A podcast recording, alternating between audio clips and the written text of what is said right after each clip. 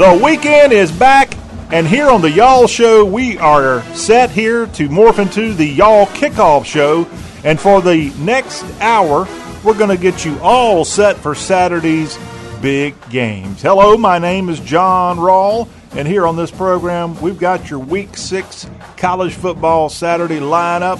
We'll walk through it. We've got news from across the college football landscape. Mostly it's out of the S E C, and mostly it's all about injuries, as some key figures not suiting up, it looks like, here on this game day. We'll have all that right here on this program powered by y'all dot com, the South's homepage. And again, this is an hour-long show where we put a little Southern lens on college football and tell you about all the big games. We have, again, some great news that we'll be passing along in our upcoming segment. We also will be telling you about the Red River Shootout. It goes down in Dallas. And in our next segment, Matt Hermans, who is our barbecue barrister on the Y'all Show, he also is our Big twelve insider, and he breaks down his thoughts on this big game between a very good Texas team. They've come off the mat since getting throttled in the Ozarks, and Texas meets Oklahoma in a top twenty-five battle at the Cotton Bowl. Matt Hermans will weigh in on that. Then we've got a couple of coaches. Speaking of the team that throttled Texas once, the Arkansas Razorbacks got throttled themselves last week between the hedges. On this football Saturday, they wind their way to Oxford, and the Mississippi Land Sharks and the Arkansas Razorbacks are meeting up on the gridiron. The head hog, Sam Pittman, is going to be on in our next segment talking about his team as it gets ready to face off against Lane Kiffin, Matt Corral, and the rest of the red and blue Sharks. All that's coming up. Plus, how about the Kentucky Wildcats? My goodness, they debuted in the A P poll at number sixteen after they got a great win on Kroger Field's blue surface, if you will, although it's mostly green. The end zones are blue. Uh, Kentucky beat Florida last week, and they got a chance to keep the fun going. L S U pays a visit to the former Commonwealth Stadium on this Saturday. We'll break that down courtesy of the head coach of the Cats, Mark Stoops, is going to talk about his team and the celebration that was had last week, a celebration that cost a quarter of a million dollars to the University of Kentucky by having all those fans storm the field. We talk about it on General Gridiron when he says we're going to storm the field. Well, the Cat fans did that last week, and, and now they're having to pay up. Speaking of General Gridiron, he'll be on later in the hour. That is a fun feature that walks through the lineup of the weekend, and it does it in a very funny way. Or I think it's funny. It should be funny. General Gridiron coming up later in the hour, and also we'll wrap it up with a, another refresh of the top twenty-five games before we get out of here. We'll do that and tell you about some of the big games in F C S football on this football Saturday. If you want to get involved with the Y'all Kickoff Show, our number is eight oh three, eight one six, one one seven oh. That's a text line. You can text us anytime as we broadcast on great stations across the Southeast, and also available in podcast form. You can find the Y'all Kickoff Show and its sister show, the Y'all Show, which Monday through Friday is a three-hour show that's all about the South, a combination of news, a combination of great Southern sports talk. It's got food. It's got travel. It's got a little political talk, some cultural stuff, things you're not going to find anywhere else. It's called the Y'all Show. It's on radio stations across the South, but it's also available in podcast form. Just search for Y'all Show, and therefore you'll get the Y'all Show and the Y'all Kickoff Show all right there together. Pretty neat how that all works out. All right, let's go into what's going on on the gridiron on this weekend as far as the Saturday matchups. You can tune into A B C at high noon Eastern, eleven o'clock Central from the Cotton Bowl, the only college football game that's played there, at least during the regular season each year. What a glorious sight that's always it is there, especially if it's a nice, beautiful, sunny day there just outside of the State Fair of Texas. The Longhorns, ranked number twenty-one. Sarkisian's got his bovines back in Big D, and they're going to face off against the Oklahoma Sooners. And the Sooners and Lincoln Riley roll in, ranked number six. That's one of your early games on this Saturday.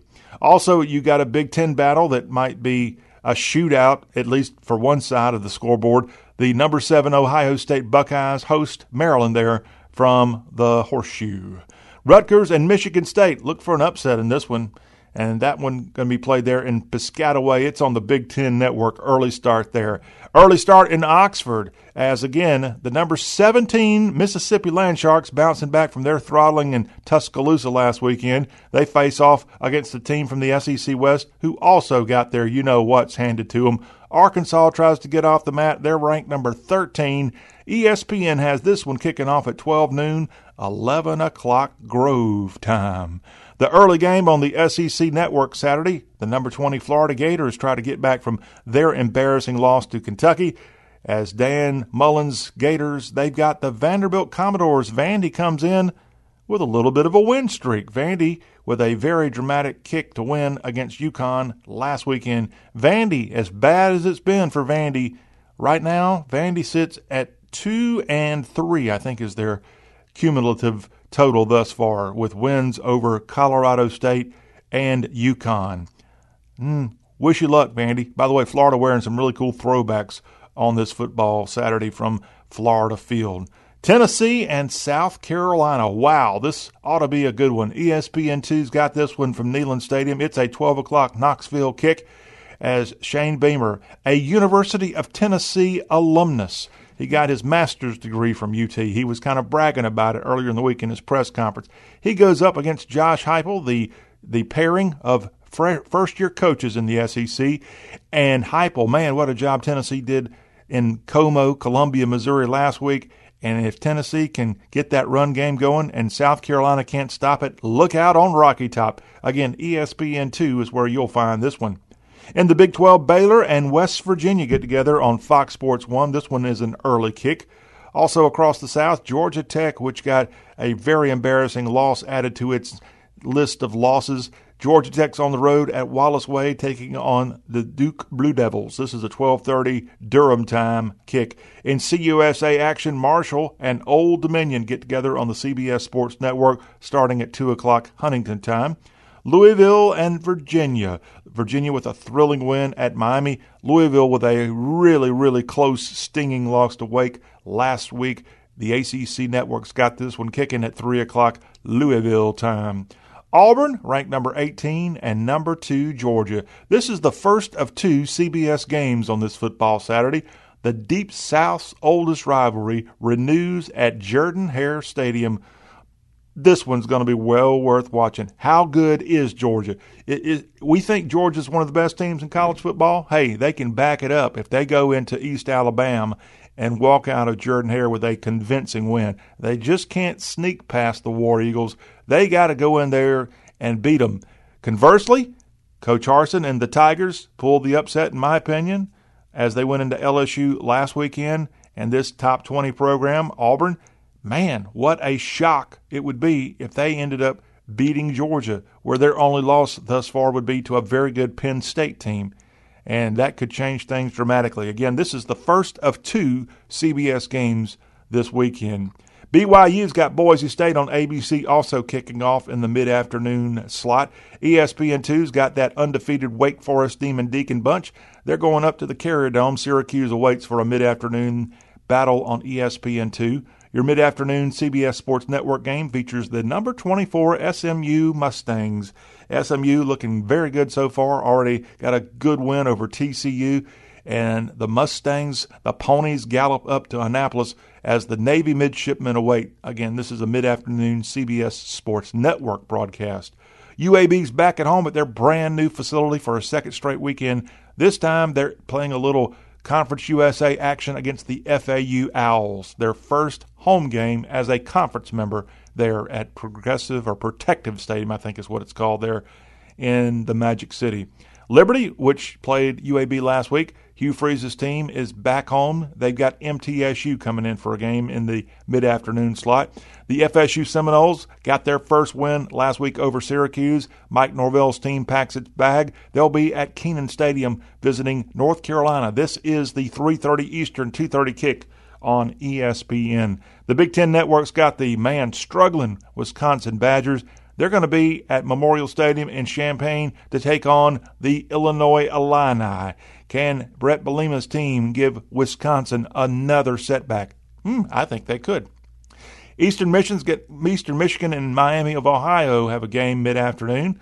Also across the mostly south here. Well, let me tell you about a big game in the Big Ten Network. That's what I, in the Big Ten world, I should say. Iowa and Penn State on Fox. This is a four o'clock Eastern, three o'clock Central.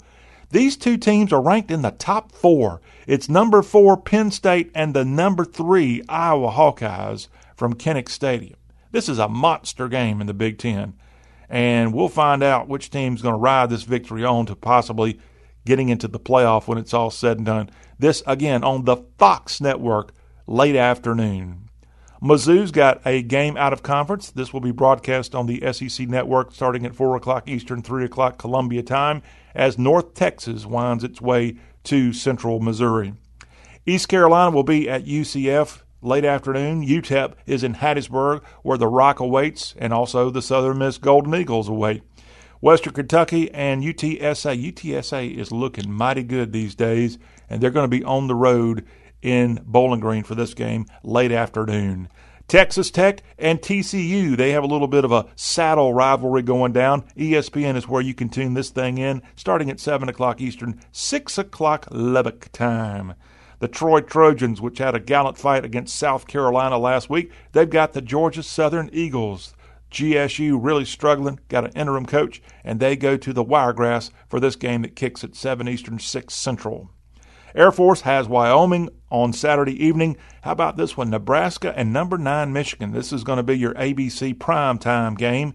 And can Scott Frost's team get that big, elusive signature victory? Well, they got a chance. Michigan's ranked in the top ten. Is Michigan for real? Now, beating Nebraska won't necessarily prove that Michigan's back, but it'll go a long way. A B C, again, is where you'll find this one.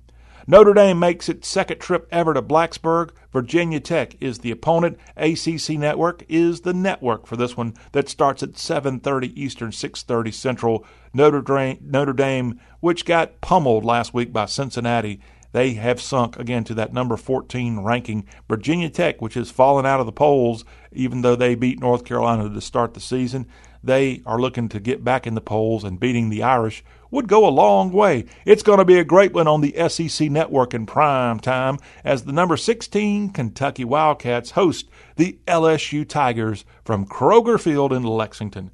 That second of C B S games of the day has the Texas A and M Aggies, which again, with their backup quarterback situation, it's not looking good, Aggie fans. But you got a chance to shock the world. It's the number one Crimson Tide waltzing into Aggie land, and this starts at eight Eastern, seven o'clock Kyle Field time between the Ags and the Crimson Tide. In Northeast Louisiana, you got Louisiana Monroe hosting Georgia State in prime time. On the Fox Network prime time, the U S C Trojans and the Utah Utes. They kick off at eight o'clock Eastern, seven o'clock Central, five o'clock L A time. Hey, did you realize the San Diego State Aztecs were in the top twenty-five? They're ranked twenty-five. Fox Sports one has their home game against the New Mexico Lobos, kicking at nine Eastern, eight Central. Tulsa, they have had a roller coaster of a year, starting with a loss to start the year against U C Davis. And Tulsa, they'll be spinning strong and trying to get a victory against a team that's been spiraling out of control the last two weeks. Memphis comes to Tulsa. Memphis just lost a, a game to Temple last week. Before that, they lost to the Roadrunners of U T S A, following a big home win over Mississippi State. Ryan Silverfield's team needs to get it together. E S P N two is where you'll see the Tigers and the Golden Hurricane in the primetime hours. Arizona and U C L A have a Pac twelve battle. That's on E S P N starting at ten thirty Eastern, nine thirty Central. And the last college football game of note on this football Saturday, the Wolf Space Pack of Nevada have New Mexico State coming into Reno. This game from Mackay Stadium kicks at ten thirty Eastern, nine thirty Central on the C B S Sports Network. And that is an overview of what all's going on. When we come back on the Y'all Show, I'm going to fill you in on some injury news, and we'll also hear from a few of the coaches, and we'll get Big twelve barrister, our guy Matt Hermans, to weigh in on this Red River shootout of top twenty-five teams, Oklahoma and the Texas Longhorns. That is coming right back after we take this quick break on the Y'all Kickoff Show, powered by y'all dot com, the South's homepage.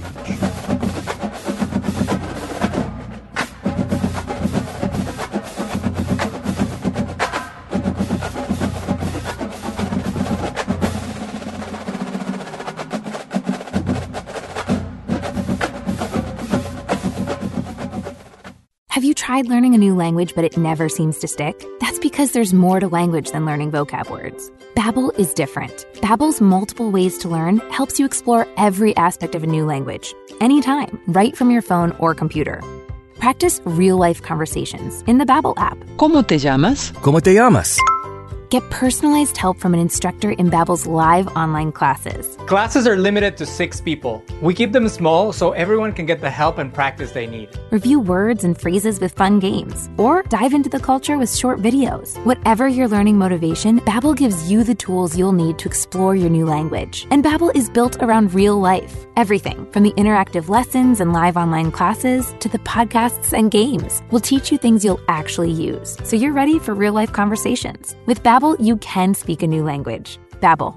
More ways to explore. More ways to learn. Start learning today at babbel dot com. That's B A B B E L dot com. Babbel dot com.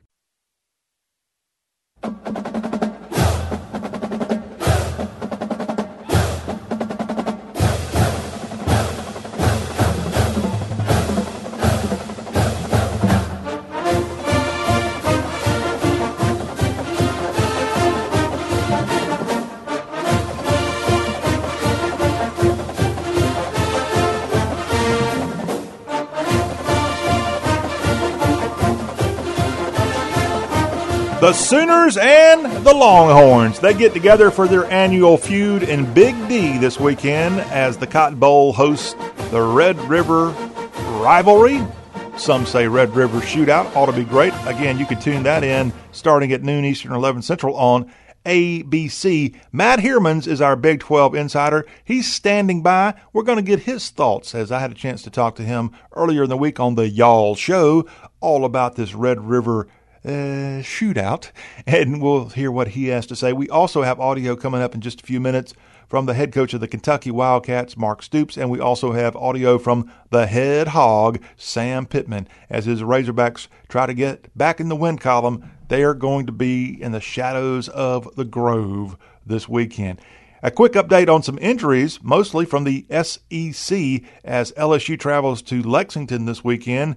It looks like they won't have the services of Derek Stingley Junior, the L S U quarterback, out indefinitely now after having a procedure on an injured foot. The school announced this earlier in the week as the junior originally injured the foot in the summer but was able to return to play in the first three games of the season. But Stingley Junior injured the foot again and has missed the past two games. Coach O said there's no timetable for Derek Stingley Junior to get back to the Bayou Bengals. We wish him well. Another injury item out of the S E C West, linebacker Drew Sanders of Alabama is expected to miss this weekend's game at Texas A and M. He had to have hand surgery. Nick Saban said earlier in the week that it's probably going to be out for this game and maybe a little worse than they thought, according to Saban. Sanders was already filling in for the Week one starter, Christopher Allen, who suffered a season-ending foot injury when Miami and Alabama got together in Week one. So a loss there. Linebacker Drew Sanders not expected to play when the Tide play at Aggieland. Also in S E C news, cornerback Ennis Rakestraw, what a what what a name, and I forgot to put the junior on his name. Ennis Rakestraw Junior tore his A C L as the Tigers practiced this week, and now he's out indefinitely with his torn A C L. He's appeared in four of Missouri's five games. He got thirteen tackles and two pass breakups in this. He's a sophomore from West Dallas, Texas. He actually started all ten games for Eli Drinkwitz's Tigers last season and had twenty-four tackles and six pass breakups. We wish this young man well, again, sustaining a torn A C L in practice as Mizzou tries to bounce back from a horrible, horrible home loss to Tennessee last week, and they go out of conference. They've got North Texas coming into Como for a game at Memorial starting at four Eastern, three o'clock Columbia time. That's on the S E C Network. Now let's look a little closer at some of the games going on this weekend. That Red River shootout between Texas and O U goes down at the Cotton Bowl. Each week on the Y'all Show, we have our bar- barbecue and Big twelve barrister stop by. His name is Matt Hermans, and we had him weigh in on, on this top twenty-five matchup of these two hated rivals. Still in the Big twelve, moving on to the S E C before you know it.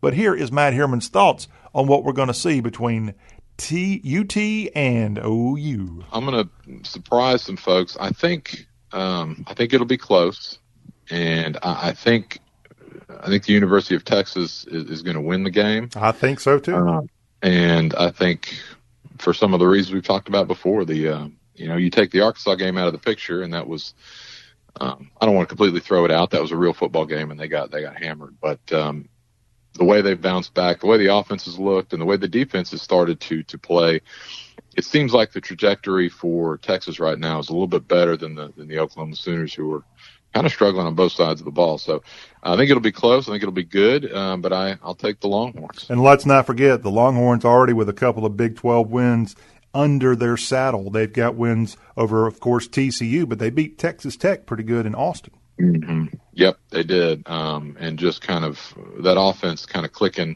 I feel like Steve Sarkisian, he's always been able to run an offense. I think everybody's known that.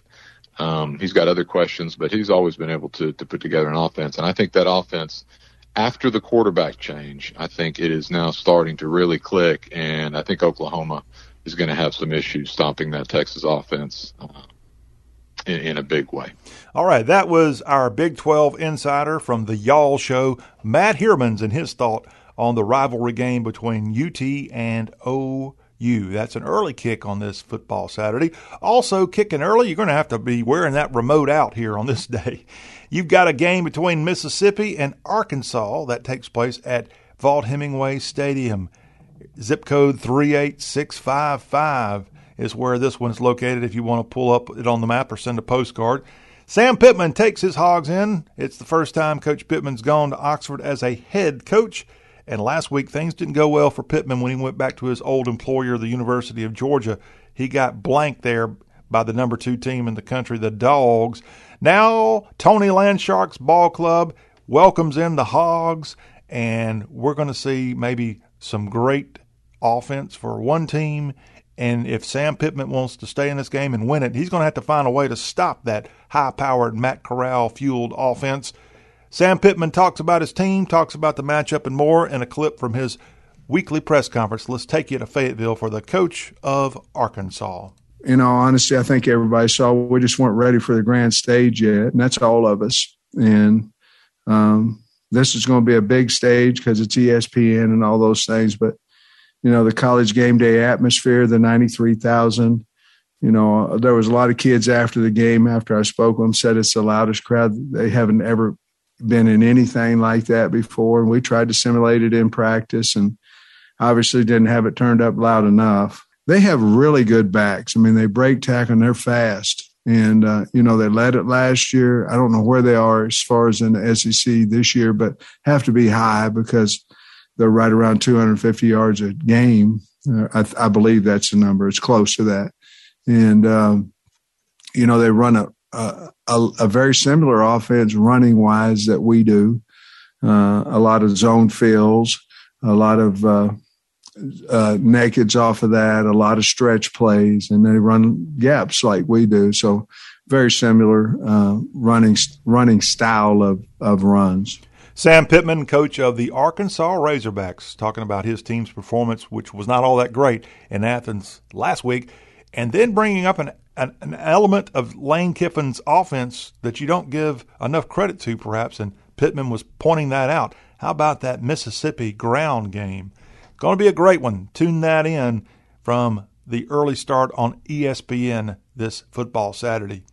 You got a Kentucky L S U game going on. It's going to be back-to-back weeks of excitement from Kroger Field. And Coach Mark Stoops of Kentucky, congratulations. Let me just take a moment and say, Big Blue Nation, congratulations. I mean, I want to pat you on the behind, and I want to give you a big hug because you've put up with a lot of crazy stuff in your history with football. And right now, you're in the top fifth, so well, you're technically sixteen. You're ranked sixteen in the country. You should beat L S U this weekend, and that'll move you up maybe even into the top ten or pretty close to it.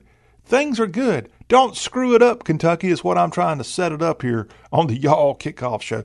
Hey, and the guy that's going to make sure that doesn't happen, or at least he better not make sure it happens, is Mark Stoops, the head cat. Here's his conference from this week, talking about what he's got with his team as it prepares for L S U.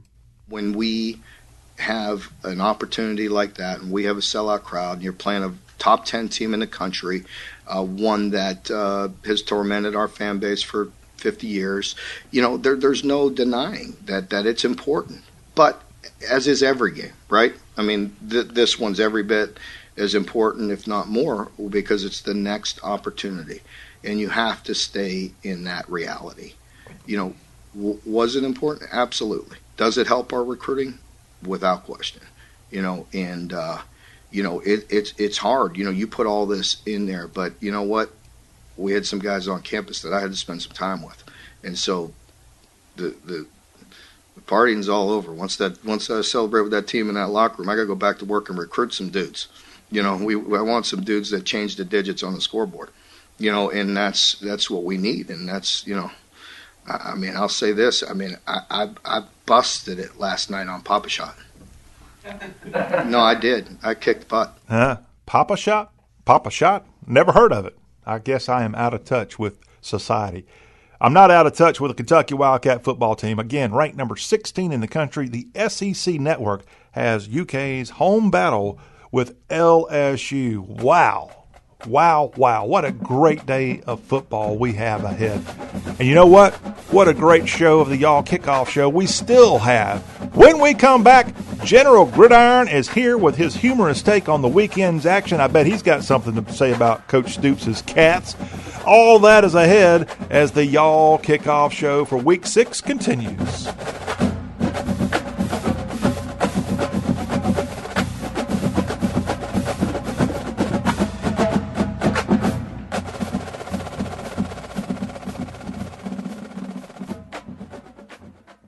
If you're worried about your borderline blood pressure, hear how others are taking charge with Garlic Healthy Blood Pressure Formula. Garlic works safely and naturally to support my blood pressure. Garlic Healthy Blood Pressure Formula has a custom blend of garlic, vitamins, and minerals, so you know it works. No garlic taste, no garlic breath. Take charge of your blood pressure with Garlic Healthy Blood Pressure Formula. These statements have not been evaluated by the F D A. This product is not intended to diagnose, treat, cure, or prevent any disease. The term natural references only the garlic in the product. Use as directed.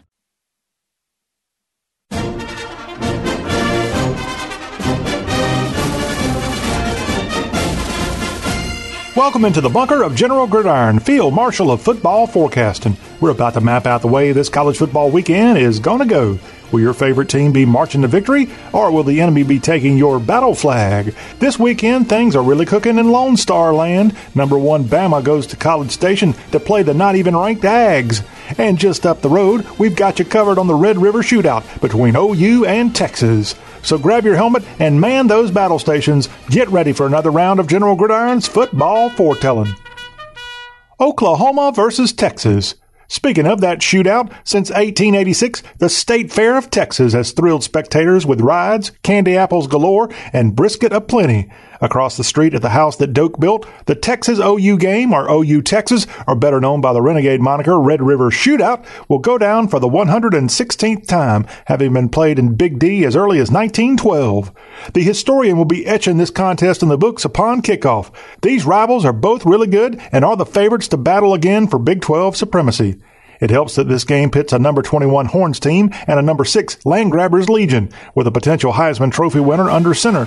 Spencer Rattler's going to have a good time at Cotton Bowl Stadium, but the Golden Hat Trophy will go atop a bunch of bovines when this one ends. The Generals victor, Texas in an upset. Boise State at B Y U. It's been a long time since the Broncos looked up at the calendar in the month of October and noticed a losing record upon them. First-year coach Andy Avalos has his horses riding low at two and three, but a chance to stampede the number ten Cougars, well, that's the perfect horse nip. Brigham's Boys had the potential to turn twenty twenty-one into nineteen eighty-four, the one and only year the Desert Dwellers got a national championship. And with all those topsy-turvy upsets we've already seen this fall, B Y U's going to keep creeping up the polls unless Joseph Smith tells them to stop. The Generals victor, B Y U. Arkansas at Mississippi. Both of these S E C West squads just can't wait to wipe the hard drive from last week's poor performances against the nation's number one and number two teams, respectively. Pig Suey got his tail whacked by Bama, and we'll find out how this team rebounds on this football Saturday. The Grovers are back where parties are never lost, and having Pig U snort around the Oxford campus is a bit beneath the chandelier and the tailgate tense crowd. But on the field, Matt Corral will get his fighting fake fish ready for an offensive onslaught on Arkansas that will be too much for Bumper Pool and company to silence. The Generals victor, Mississippi. Villanova at James Madison. An F C S top ten clash of Colonial Athletic Association leaders kicks off in Harrisonburg, Virginia's Bridgeforth Stadium. Kirk Signetti, now in his third year guiding the Dukes, has never lost a C A A game. Impressive. And he took J M U back to the national championship game in Frisco in his very first year. Villanova, whose only loss this season was a respectable three-touchdown loss to Big Ten power Penn State, is trying to get back to the good old days. Not exactly the nineteen thirty-six season, where they went to the Bacardi Bowl in Havana and played to a seven seven tie with Auburn, but more like two thousand nine, a year in which the Wildcats slam-dunked their way to an F C S national championship. This game in the Shenandoah Valley will be worth checking out. The Generals victor, James Madison, in a close one. Georgia at Auburn. The one hundred twenty-sixth playing of the Deep South's oldest rivalry.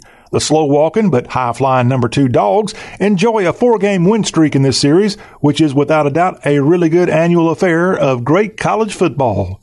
Uga gets back to the plains on a full belly. He feasted on a huge helping of pig last week between the hedges, and lately things have been a walk in the park for this mutt. But Brian Harson's got the War Eagles believing they can pounce on just about anybody. This one will come down to B O, and whether it's B O Bo Nix or B O Bo Jackson in the backfield for the White Helmets, it really won't matter in this S E C on C B S mid-afternoon production. The Generals victor, Georgia. Ahead on General Gridiron, cardiac arrest warning. L S U plays against the Kentucky Wildcats in Lexington this Saturday. Also, the biggest game of the weekend is a top five clash of Big Ten teams. Penn State's at Iowa. Keep it here. General Gridiron will be right back with the victors.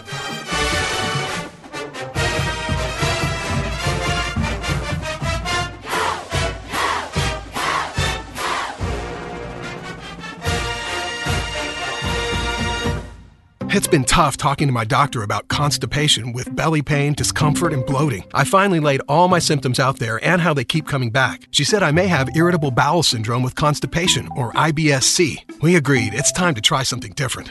Linzess, or linaclotide, is a prescription medicine that treats I B S C in adults. Linzess works differently than laxatives. It lets you have more frequent and complete bowel movements and helps relieve overall abdominal symptoms, belly pain, discomfort, and bloating. These symptoms were studied in combination, not individually. Do not give Linzess to children less than six, and it should not be given to children six to less than eighteen. It may harm them. Do not take Linzess if you have a bowel blockage. Get immediate help if you develop unusual or severe stomach pain, especially with bloody or black stools. The most common side effect is diarrhea, sometimes severe. If it's severe, stop taking Linzess and call your doctor right away. Other side effects include gas, stomach area pain, and swelling. There could be more to your story with I B S C. Visit a doctor in person or online. Say yes to Linzess. Learn more at linzess dot com or call one eight hundred L I N Z E S S. Sponsored by Abbey and Ironwood Pharmaceuticals.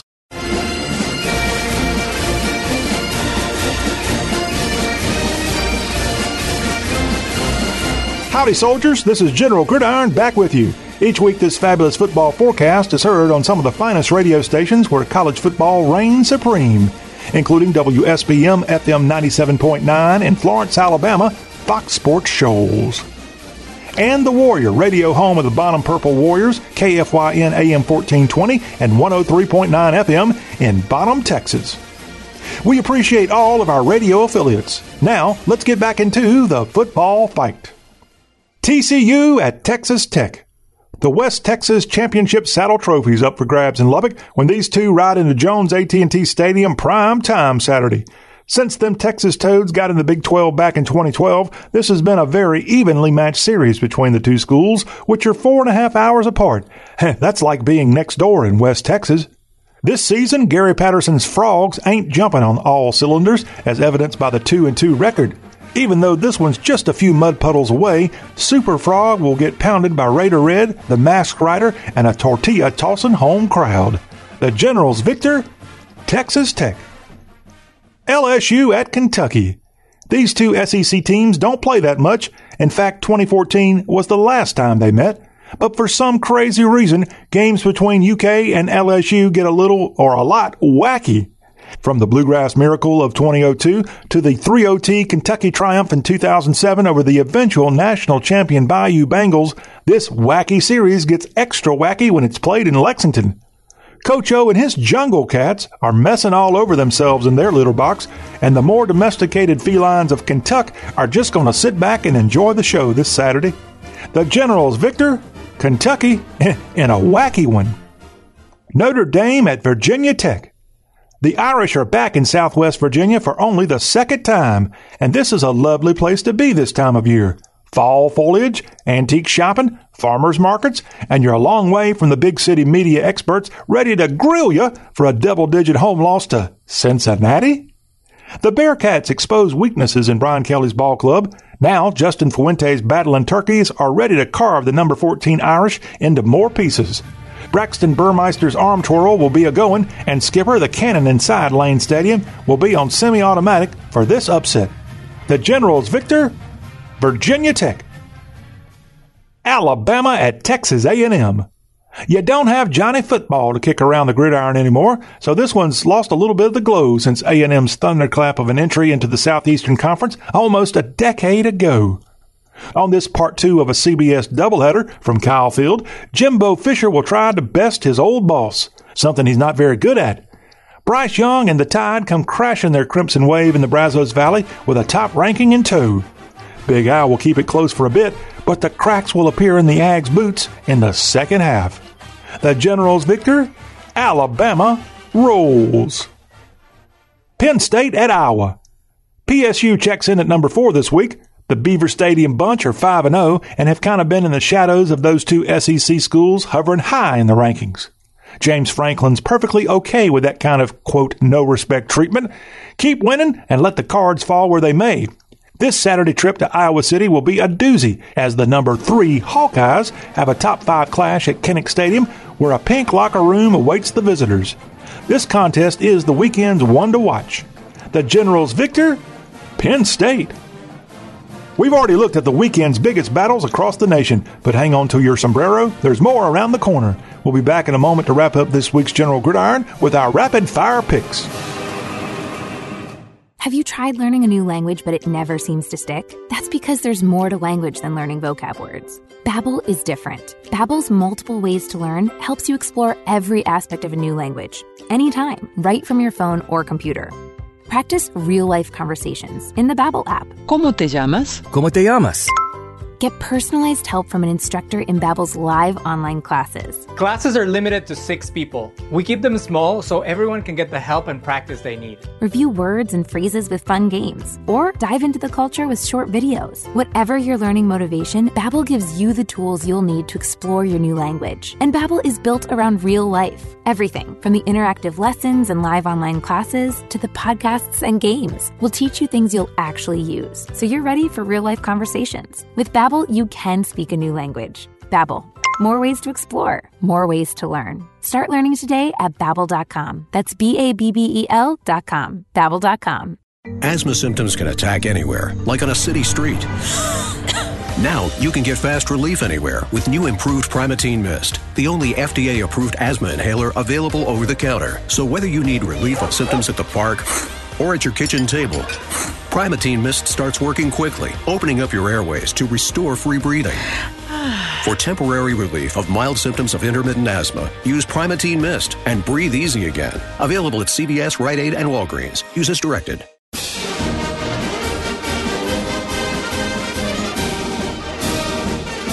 This is General Gridiron back with you. We've already maneuvered through this weekend's frontline college football showdowns. Now it's time to fix bayonets and storm the field with our rapid-fire football forecast. U S C tops Utah. Wake Forest lays the good book on Syracuse. Nicholls State bayonets Southeastern Louisiana. Baylor best West Virginia. Marshall throttles Old Dominion. North Carolina steps on Florida State. Air Force bombs Wyoming. Michigan escapes at Nebraska. Chattanooga sieges V M I. Ohio State mauls Maryland. Memphis stops the bleeding at Tulsa. Florida drowns Vanderbilt. Tennessee keeps it going versus South Carolina. Duke out-engineers Georgia Tech. Louisville flies past Virginia. S M U gallops over Navy. Oregon State beats Washington State. South Alabama two steps past Texas State. U C F spanks East Carolina. And the U T Martin Skyhawks squat down on the Murray State Racers. Well, troops, you can now put your swords back in their scabbards. We're all out of picks on this week's edition of General Gridiron. We'll be back again next week, same General Gridiron time, same General Gridiron station. So don't forget to tune us in on the radio. This is John Rawl, the General of Gridiron Glory, thanking you for letting me be part of your weekend celebration. General Gridiron is a production of Y'all. For more, log on to y'all dot com, the South's homepage. That'll be all, y'all.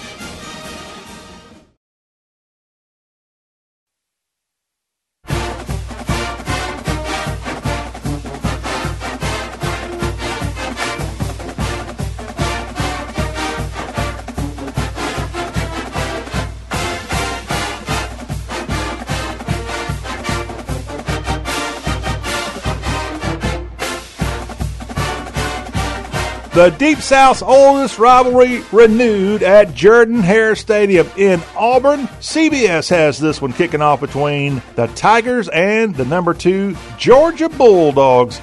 And this one at three thirty Eastern, two thirty Central. Number eighteen Auburn, number two, them Silver Britches. Other teams in the top twenty-five as we wrap up things here in our final segment of the Y'all Kickoff Show. Number twenty-one, Texas and Oklahoma, ranked number six, are together at the Cotton Bowl for the Red River Shootout. A B C's got this one as the early game on this football Saturday. The Maryland Terrapins try to get back in the win column. They're going to be on Fox taking on Ohio State in an early game on this Saturday. In Vaughn-Hemingway Stadium in Oxford, Mississippi, ranked number seventeen, they've got the Arkansas Razorbacks. Both of these teams trying to bounce back from losses, embarrassing losses last week. twelve Eastern, eleven o'clock, Grove time on E S P N between the Hogs and the Land Sharks. The Florida Gators, ranked twenty, they sank pretty low, and they're swimming low in the swamp.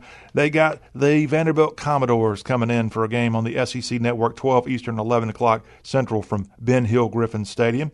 Also in the South, the Wake Forest Demon Deacons, they're five and oh, and Wake on E S P N two takes on Syracuse from the Carrier Dome in mid-afternoon action. In Annapolis, the Navy Midshipmen welcome in the number twenty-four S M U Mustangs. The C B S Sports Network has this one at three thirty Eastern. Also in the South, Virginia Tech's got at Lane Stadium, Notre Dame waltzing in, and the Irish and the Hokies together on the A C C Network starting at seven thirty. Irish rank fourteen after their loss to Cincinnati last Saturday. That U K bunch we've been telling you a lot about, they and L S U get together at Kroger Field, and that starts at seven thirty Lexington time on the S E C Network. It's the second of two C B S specials here on this football Saturday. And from Aggieland and Kyle Field, Jimbo Fisher's team, which is really struggling right now. They lost to Mississippi State last week. The Aggies have Alabama, ranked number one in the country, coming into Aggieland. This one kicks at eight Eastern, seven Central. Now to some F C S fun. We love our F C S football across the Southeast and some games of note going on there. Starting early, you got the Aggies of North Carolina A and T and the U N A Lions and some Big South action. That one taking place at B B and T Stadium in Greensboro, North Carolina. The Nicholls Colonels, they've got their swords out, and they welcome in their neighbors from the North Shore. The Southeastern Lions come into Thibodaux this weekend. V M I, which had a tough loss in the Military Classic of the South last weekend, the Keydets at home against a very good Chattanooga Mox team. Some SoCon fun. Elsewhere in the SoCon on Saturday, you got the Wofford Terriers at home in the Battle of the Upstate. Wofford and Spartanburg and the Furman Paladins out of Greenville, South Carolina, they get together at Gibbs Stadium. We told you about this earlier in General Gridiron. James Madison, the Dukes, and Villanova together in some C N A, C A A fun here on this football Saturday. How about this battle taking place in the Missouri Valley Conference? North Dakota State and Northern Iowa. Always some good programs there in the Midwest, and Gate City Bank Field is where you'll see this one early on Saturday. How about this East Texas fun? The Sam Houston State Bearcats have Lamar coming over from Beaumont with a mid-afternoon kick there. The U T Martin Skyhawks out of the O V C, their neighbors just across the border in Kentucky. Murray State, the Racers, gallop on down to Martin. This one ought to be a good one. That one kicks at three Eastern, two o'clock Martin, Tennessee time. The Alabama A and M Bulldogs, they've got Deion Sanders coming into Lewis Cruz Stadium for a game mid-afternoon. It's Jackson State and Alabama A and M. The Jacksonville State Gamecocks, wow, what a matchup here. A team from all the way out in Nacogdoches, Texas. The Lumberjacks, they pack up their axes and head to East Alabama as they're in Jacksonville, Alabama, visiting the Gamecocks for a mid-afternoon meetup. E T S U and the Citadel get together at Johnson City. E T S U right now perfect on the season. They've already got a win over Vanderbilt to their credit. This is going to be a good SoCon battle. Both of these teams have won and have no losses in SoCon play. The Running Bulldogs of Gardner Webb and the Campbell Fighting Camels in a battle of North Carolina schools. They are together at six Eastern for this bat- battle in Bowling Springs, North Carolina. And lastly, the South Carolina State Bulldogs will be in Tallahassee. These two teams forever have been in the MEAC. Now FAMU has moved on to the SWAC, and S C State tries to get a win on the road against Florida A and M. And that's a breakdown of all the fun going on in college football here for this football Saturday. We hope all of you have a wonderful, wonderful weekend, and we'll be right back here going forward with more of the recap. And, of course, we've got a whole new week of the Y'all Kickoff Show coming to you next weekend. So everybody have a wonderful day. Plenty of incredible games on the tube if you're not there in person. And have a great time. And we'll see you back here. The podcast, again, available at y'all dot com as well as other places that you get your favorite podcast. John Rawl signing off from the Y'all Kickoff Show.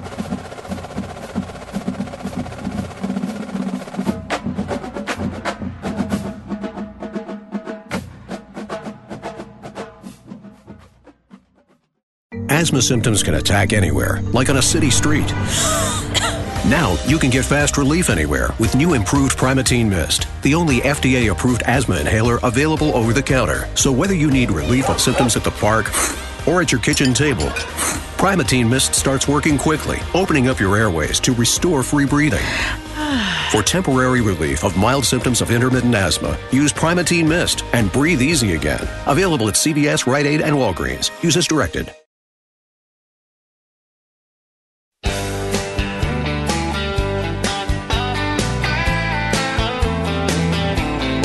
The weekend is here. We are the Y'all Show. Get your party on thanks to David Lee Murphy. Take it away, fellas. She couldn't keep from crying when she told me goodbye. But I knew, Lord, it was breaking her heart, and she was breaking mine. So for the sake of her feelings and the sake of my pride, I told her not to worry about me. So I'm sitting here soaking up the neon lights, misery, looking for some company. And tonight I'm looking for a party cry, slamming her back and laughing out loud with the smoke so thick the blues can't hang around. With the jukebox jumping like it just don't care if they're dancing over here or fighting over there. I'm making the rounds, looking for a party crowd. It'll dawn on me tomorrow, wherever I wake up,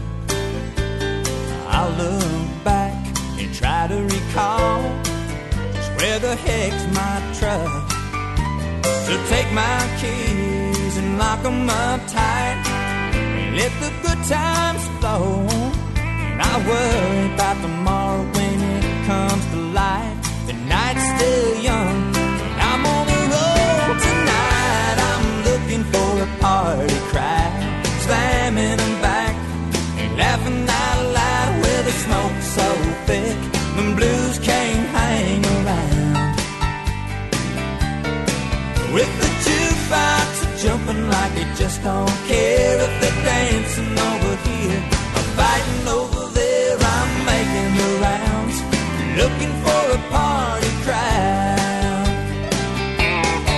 This is Talk with a Southern Accent with your host, John Rawl. It's hour two on this, getting you all set for the weekend fun. And we're having a party. Won't you come join us? Just sing along. That's all you got to do. For a party crowd, slamming them back and laughing out loud where the smoke's so thick, the blues can't hang around. A little louder, with a jukebox jumping like it just don't care if they're dancing over here or fighting over there. I'm making the rounds, looking for a party crowd. Oh, let me hear ya. Looking for a party crowd, slamming them back and laughing out loud where the smoke's so thick, the blues can't hang around. Well, well, well, well, well, well, well. We are y'all, and we're proud to get you through the week. And right now, in this second hour of our end of the week fun, we get a little party going thanks to that fella who joins us. That's kind of our Friday theme song. That is David Lee Murphy in his big mid nineteen nineties hit right here on the show that accentuates Dixie. Well, this is our Friday free for y'all of our Friday y'all show, where we usually go in and find something really old, something that's got a great story, and it all ties into music here in this section. And we play some of the great Southern legends of music at this spot when we join you for this Friday free for y'all. Today, I'm doing something completely different. All because I got a press release. And when John gets press releases, John likes to kind of talk about them, maybe give them a little spin. In this case, it's it's something about a song. So that's not the name of the song. That would be good. That'd be a good name for a song. Something about a song. No, this is a song called "Where the Country Girls At," and it made its debut this week. And it's got Trace Adkins, Luke Bryan, and an artist named Pitbull. And they're trying to compete with David Lee Murphy. They've got this party anthem that just debuted this week, "Where the Country Girls At." And this track is from Trace Adkins' twenty-fifth anniversary album, The Way I Want to Go.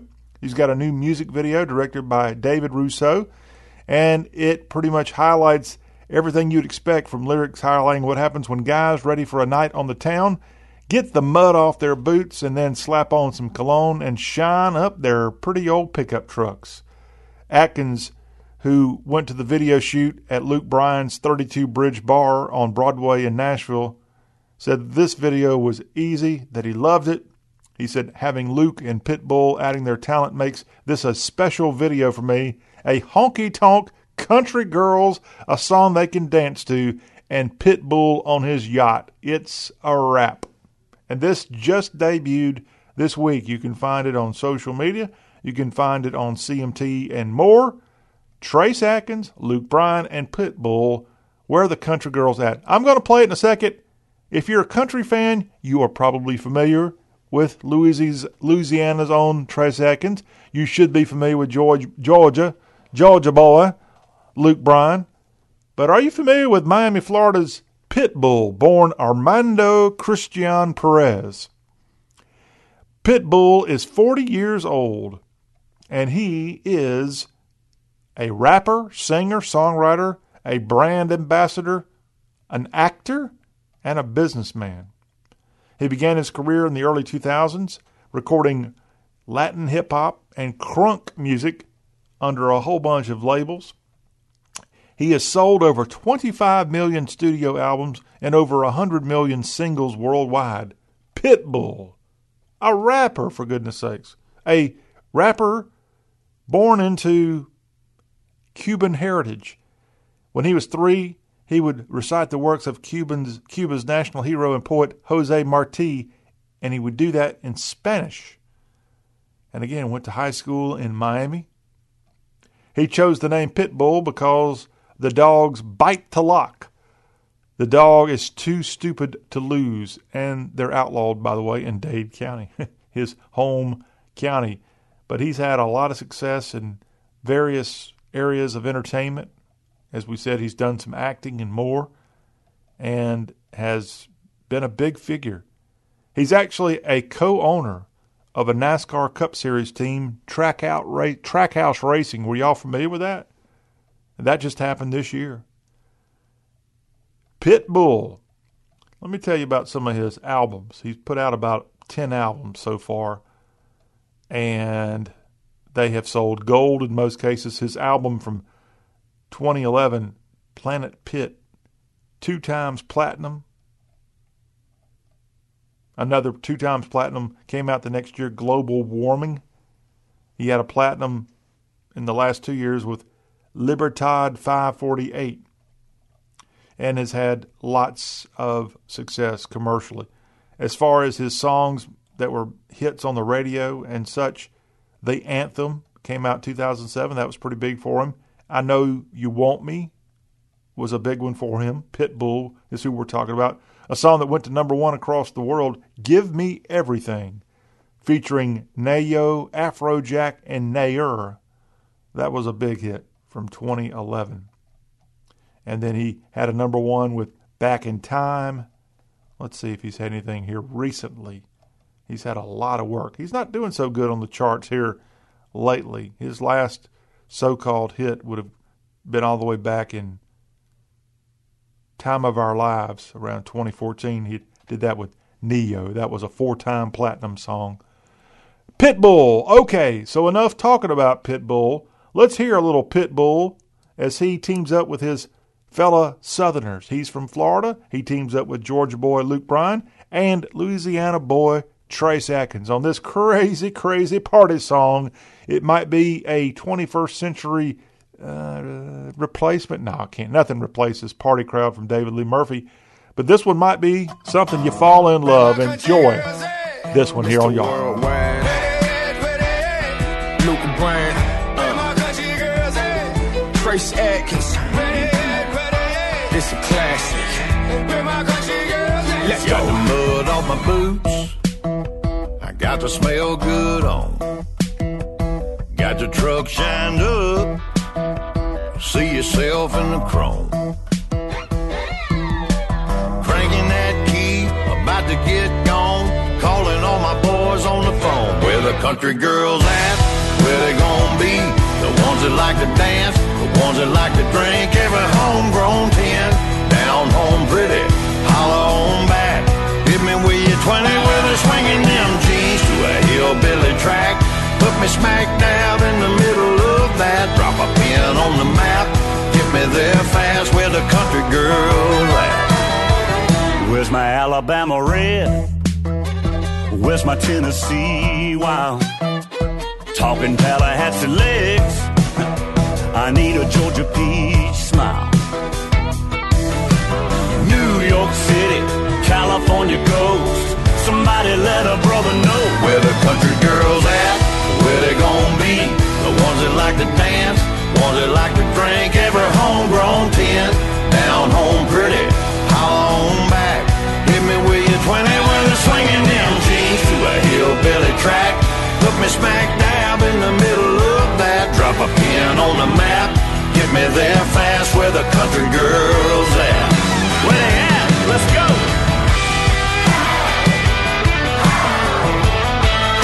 Oh, where are you, baby?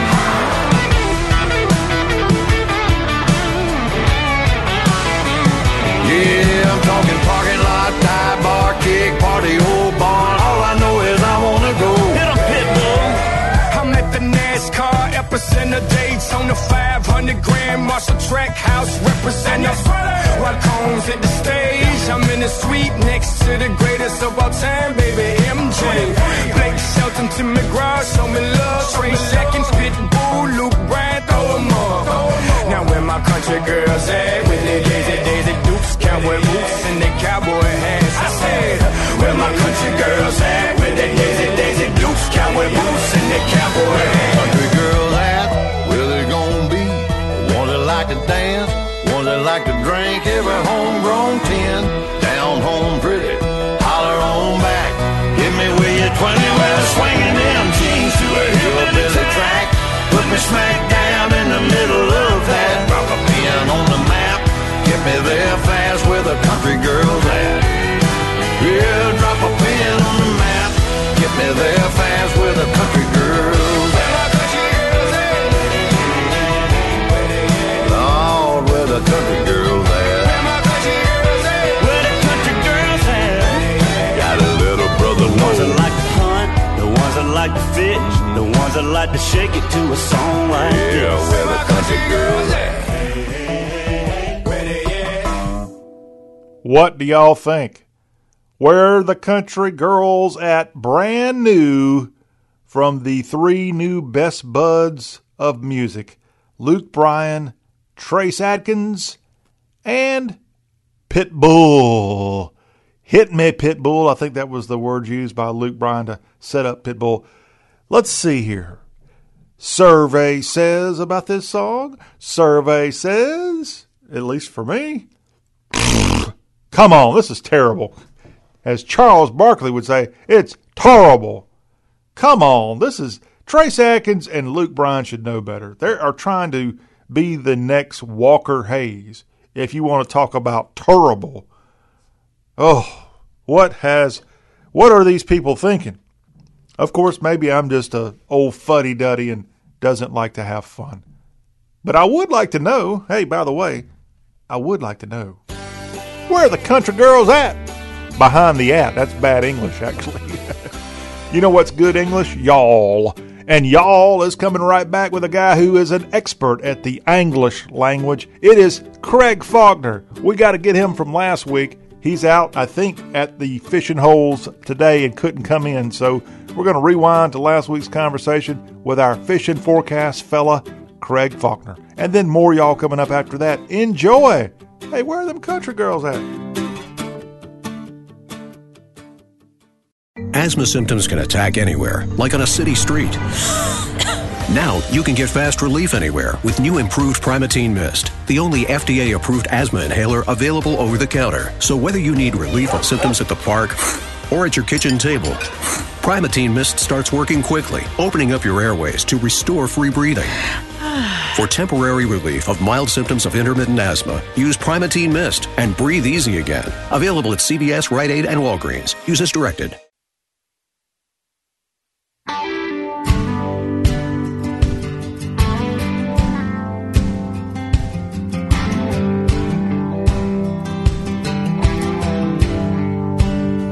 Whoa, whoa, whoa.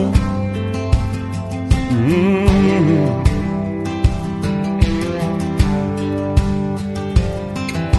If I can make a living from walking in the woods, you can bet I'd be sitting pretty good high on a hill, looking at a field downwind.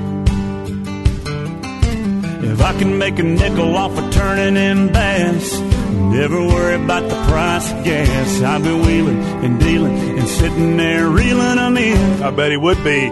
We're back on the Y'all Show.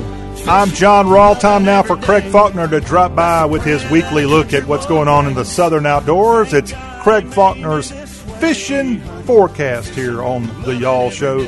Craig, welcome back in. It's time for the weekend. How are you today, John? I mean, I'm doing great. I bet you you got a big smile on your face. Uh, well, you said the word weekend. I think uh, it put a smile on my face. You, you like weekends? I like weekends. Do you, how much hunting and fishing do you do during the work week? And I won't tell your boss. Uh, certain times of the year, um, well, I, I was thinking about deer hunting, but I'm going to go back to fishing. Uh, during crappie season, uh, I actually go more during the week than I do on weekends because I dodge the crowds that way. So I kind of plan my vacation days. I always save some for uh, March, April, and May. Hmm. Again, I will not tell your boss what you're doing when you're slipping out the door early. And, and then again, with the deer hunting, uh, hmm. when the rut's on, heck, I go hunt before work. When is the rut on? Uh, rut will be on about, uh, in this area, uh, two weeks leading into Thanksgiving, two weeks before Thanksgiving. So there's different rut seasons in yeah. the South? Yeah, mm-hmm. It varies from uh, area to area. And sometimes it even varies within the same states. Uh, some states have uh, different rutting periods. I know Alabama, uh, North Alabama and Southern Alabama are more than a month apart on their ruts.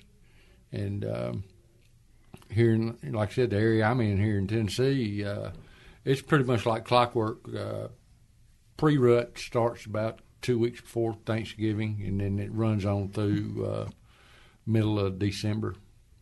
Craig, I wanted to ask you this question. It's something I've been meaning to ask, but we're getting closer and closer for most of the South to having hunting season for deer, and with a gun at least. And I grew up where I'm from in South Carolina. They hunt deer with dogs. You go out and you have the deer be chased by dogs, and the deer come to you with dogs barking, going crazy. That's not common in the South, is it? Uh, it's legal in a few. It's legal in Mississippi. Certain they have a a dog season. Okay, a deer uh, dog run season. Uh, other than Mississippi, it's not legal in Tennessee, uh, and I don't think it's legal anywhere in Alabama either. Uh, no, it's not common. There's only a handful of states that allow that. What have you ever done it? Uh, not on purpose. Okay. But, but I mean, I've been out hunting where dogs were loose, would run deer by me, and you know, but I mean, that, it wasn't dogs that I released; just have them running deer by me. Quite a bit. But the purpose of those style of hunts is essentially you just sit down. You don't have to climb a deer stand. You just essentially can be down on the ground, and you hear the dogs in the distance uh, driving those deer to you. Well, it's a lot like rabbit hunting. If you've ever been rabbit hunting, uh, if you got the right kind of dogs, they don't chase the deer hard enough that deer will run in a circle, just like a rabbit will run in a circle, and it'll come back to where it was initially jumped up to try to get back in its bed. So when you hear the, the deer or the rabbit being jumped, if you keep a keen ear out for where exactly it was jumped at, you go straight to that area and wait. Wait for it to come back because it's going to make a circle. Hmm. Well, I'll go ahead and share this story since we're talking about hunting with dogs. I only went hunting, and my father's still alive, thankfully, but he and I have only been, to date, one time deer hunting together, and it was a dog hunt style. And I was with my dad, and he told me to keep quiet. Now, keep quiet. I think they might be coming this way. And I was like, ah, they're not, they're not coming this way. And uh, sure enough, about ten minutes later, here comes a deer right at us. I mean, we had to almost duck down. That thing was going to run us over. Have you ever had that happen to you? Yeah, I've had deer run real, real close to me before. I know uh, my dad, uh, he was a coon hunter, and uh, coon hunted a lot. And uh, he actually had a deer run, run right into him one night, coon hunting, that had jumped, you know, in the dark. Uh, busted up his ribs and, uh, you know, knocked the breath out of him, ran straight over him. Yeah, I mean, they're dangerous creatures, but this thing, we essentially, the way this hunt club worked out, you have a paved road, and you just had hunters spaced out along that paved road every fifty right. yards or so, and uh this deer was aiming right at us when he was he was on a, his his uh, gallop, and he jumped over us, but he jumped on that paved road and busted his butt. Oh my! You goodness. know, because that happens, I guess, when yeah. they're going fast and they get right. on asphalt and their yeah. their their hooves just go out from under them. He got away. That deer was a lucky deer that day, but that was my one and only deer hunting experience with dear old dad. Maybe we'll try one of these other states where it's got to be a lot easier to get you a deer. Did. Uh I'm curious if y'all were hunting with shotguns or rifles. It was a shotgun. Uh, I figured it would be. And my dad, obviously, if he's only taken me hunting once, he's not an outdoorsman. It's just that this was part of a big hunt club. Right. And they have like one Saturday a, a fall where they have a big party, essentially. Right, kind of like a social event, like a dove hunt, except and, a deer hunt. I think we were technically, as family members, members of this club, but it was really more for my older brother who did go down there regularly. And uh, and so we went down there for the big annual get-together. And th- the crazy thing was the uh, the one other memory I have from that same day from a long time ago was my mother had a wreck on that same road that night. She went to go turn around, and somebody came and hit her and totaled, totaled the car. So that we we had a lucky day. My lucky mom and that lucky deer are my memories. I also want to talk to you about here today. I saw something in the city limits that I'd never see in a big city before. I saw a wild turkey out by the road of a, a fairly large city. How common is it for wild turkey to work themselves into a city? Well, they don't they don't need a real big block of woods. A lot of times, uh, I know in this area, and it's not really a big city, but it's uh, you know decent-sized city, uh, there are... Uh, There's acreage that's not developed, and uh, you know, there's been development all around these wild animals, whether it be turkey or deer, and they're pushed into a smaller and smaller area. And um, like I said, it, it doesn't take a real big um, area to hold some animals, you know, if it's not developed. Uh, I know a lot of areas around this town where, you know, I, I'd see wild turkey and deer. In the city limits? In, oh, well, within city limits. Okay. Well, I, when I saw a turkey, I thought of you. I said, that's something I got to ask Craig about. He's my kind. You're kind of my yeah. outdoors guy, you know. And, and also uh, parks. You know, some parks are uh, pretty rural, and uh, you know, they still got a lot of oak trees and uh, browse for uh, different animals. Brow. Browse. What is that? It's like. Uh, different kinds of uh, grasses or seeds or, uh, hmm. you know, leaves, uh, you know, bark off certain trees, uh, uh, stuff that deer snack on. Ah, okay. That's uh, a, a, no, a word I didn't learn in my Merriam-Webster there, so I'll have to write that one down. Browse with a W. Okay.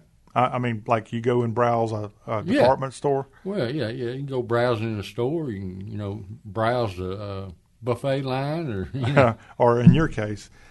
Talking to Craig Faulkner, our fishing forecast, and this is that special time. Uh, part of the reason when we started this interview, he had a big old smile on his face because this right now is the kind of uh, coming together of a couple of different seasons for Craig. Have you gotten out in the woods with your bow yet? Uh, Saturday morning, sure did. Uh, killed a young doe opening morning. Good eater.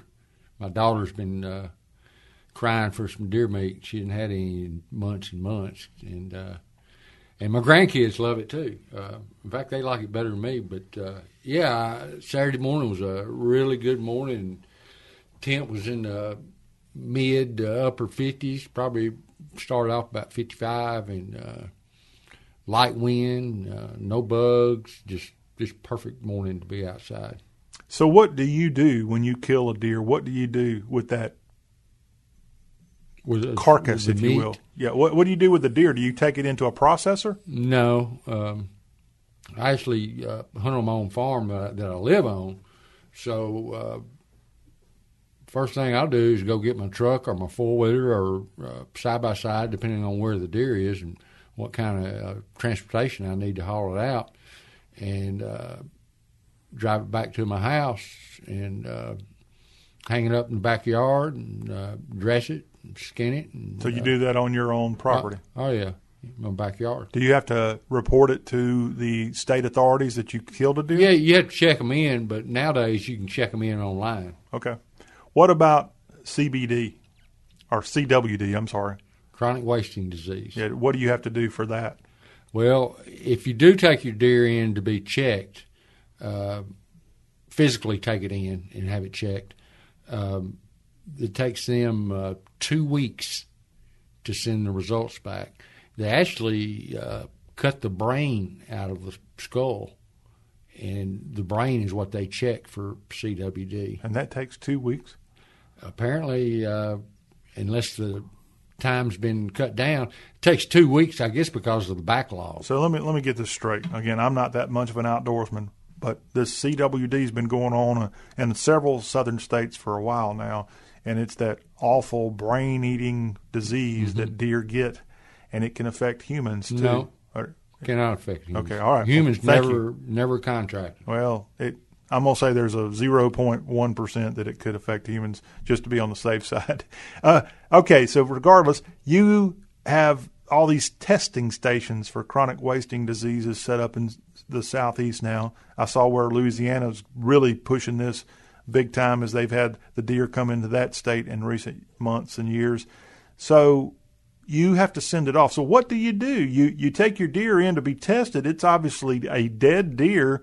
You just have to sit there and wait on your meat for a couple of weeks. Well, you got to freeze your meat. Okay. Mm-hmm. So when you kill a deer and you go process it, you are looking at at least a couple of weeks before right. you can eat it. Right. You just freeze it, and you're waiting on a result back from the right. authorities. And, and it might be different in different states. And I think the reason uh, it's taking so long is, uh, number one, initially no, they weren't set up to do this. And then when they did get set up to do it, uh, so many people were having the deer tested that it just developed a backlog. Mm-hmm. It's, I don't know how long the process actually takes. It might take ten minutes. I don't know. But, so they have to physically ship off this Mm-hmm. dead deer's brain mm-hmm. somewhere. Right. Sure does. So there's some place in America that's getting shipments of dead deer brains. There's more than some place. There's some places. It's a business now. Uh, okay.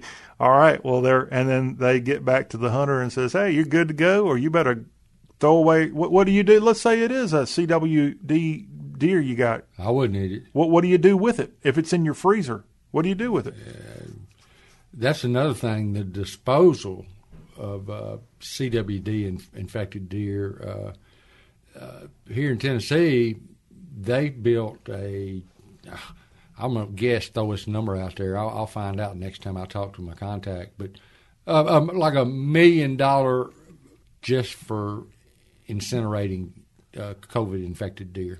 COVID or C W D? C W D, I'm okay, sorry. Sorry. Yeah, just COVID is in season two. Yeah, we got our own thing for humans, and deer have their own. Right.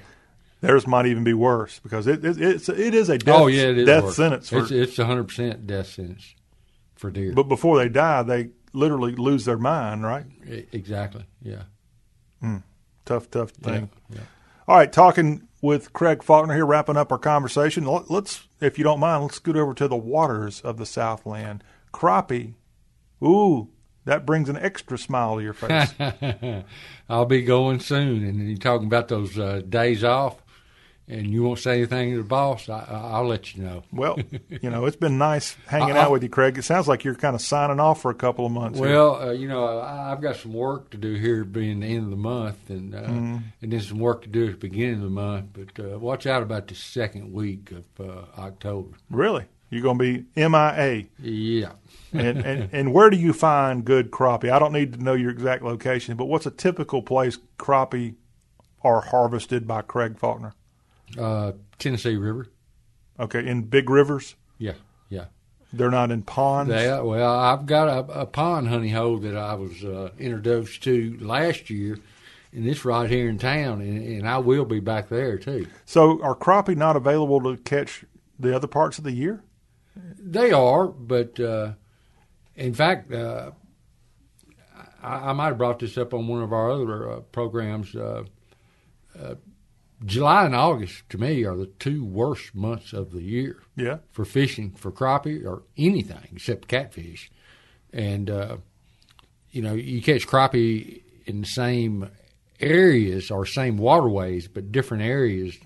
Uh, I catch a lot of crappie in uh February, January sometimes. I mean, cold weather, you know, where I've been a lot of days where the temperature didn't get up past fifty degrees or didn't even get to fifty degrees, and they were good fishing days. Hmm. And uh, generally, I, I'll lay off, like I said, uh, July and August. I, just, I want nothing to do with it. And then uh, towards the end of September, which we're at now, first part of October, uh, I started thinking about crappie again. Of course, you got deer hunting to compete with now too. Have and, you done both on the same day? Oh yeah, oh Is yeah. Is that like the best day ever? Better than going. Uh, kind of wears yourself out. Uh, I, which one do you do first? Uh, depends on the weather. Uh, and I've turkey hunted and fished a lot, and uh, I, I generally would go turkey hunting in the morning, fishing in the afternoon. And uh, with with uh, deer and fish, I generally go deer hunting in the morning and fishing in the afternoon. So uh, normally a afternoon fish and a morning hunt. But, uh, yeah, it, it can wear you out. It can yeah. wear you well, out. Well, let me ask you this question. Again, I'm John Rawl, in case you don't know who I am. And I confess here to you, Craig, our outdoors expert, I am no expert on the outdoors. And I know when I've been around people who've been a big avid outdoorsman, they, in those deer hunting months, get up at the crack of dawn, before the crack of dawn, so they can be there at the crack of dawn. Can you hunt legally when it's uh, lunchtime in the afternoon? Oh, sure. Well, sure. What, I know the reason people like to be up there at daybreak is because that's when the deer are out and maybe not hiding. But you can kill a deer just any other time of the day, too. Just, Any time just... during daylight hours. Okay, that's what Certainly I was wondering. Can. It just, uh, their movements tend to be more early morning and late evening. But that doesn't mean they won't move in the middle of the day. Certain conditions, uh, weather conditions, and uh, and time of year. Uh, so I, I know a lot of people that hunt, uh, they go out there and start at uh, high noon. Oh. Okay, you know, I'm not familiar with those people, but that's why. There's not many of them, but there's some, and, and they're usually trophy hunters. They look for that midday move because what the deer will do after a short period of time and hunting pressure, they'll pattern the hunters. They start patterning. They know what a tr- truck door sounds like, and they know when headlights come through the field, and they also know when they leave the field. So deer will kind of develop and pattern the hunters. And uh, you can slip in there real quiet in the middle of the day. They'll all be moving and thinking everything's uh, safe. Hmm. Man. And then you can say, fooled you. Yeah. Craig Faulkner, anything else before we get out of here from you?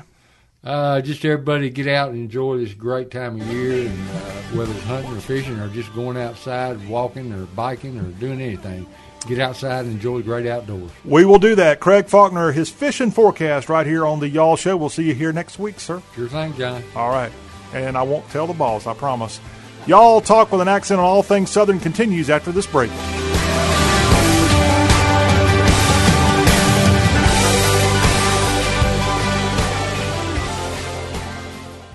Deb's constipation with belly pain, discomfort, and bloating kept giving her grief. She talked to her doctor to get some relief. Turns out Deb had irritable bowel syndrome with constipation, or I B S C, which was a start. Saying yes to Linzess helped her do her part.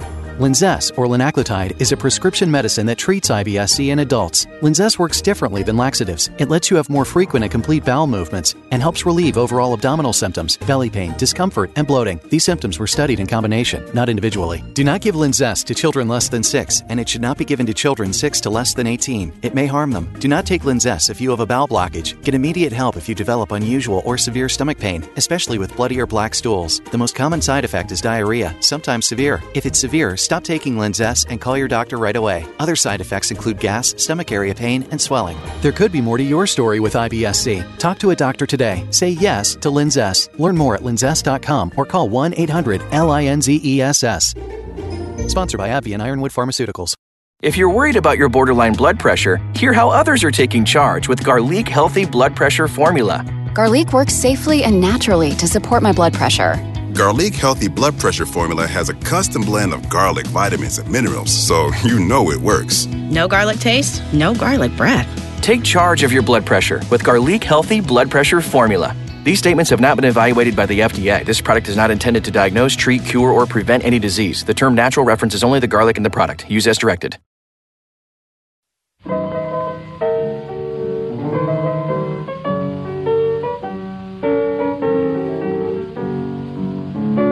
Sometimes I'm up, sometimes I'm down. I can't make my living around this town. 'Cause tricks ain't walking, tricks ain't walking no more.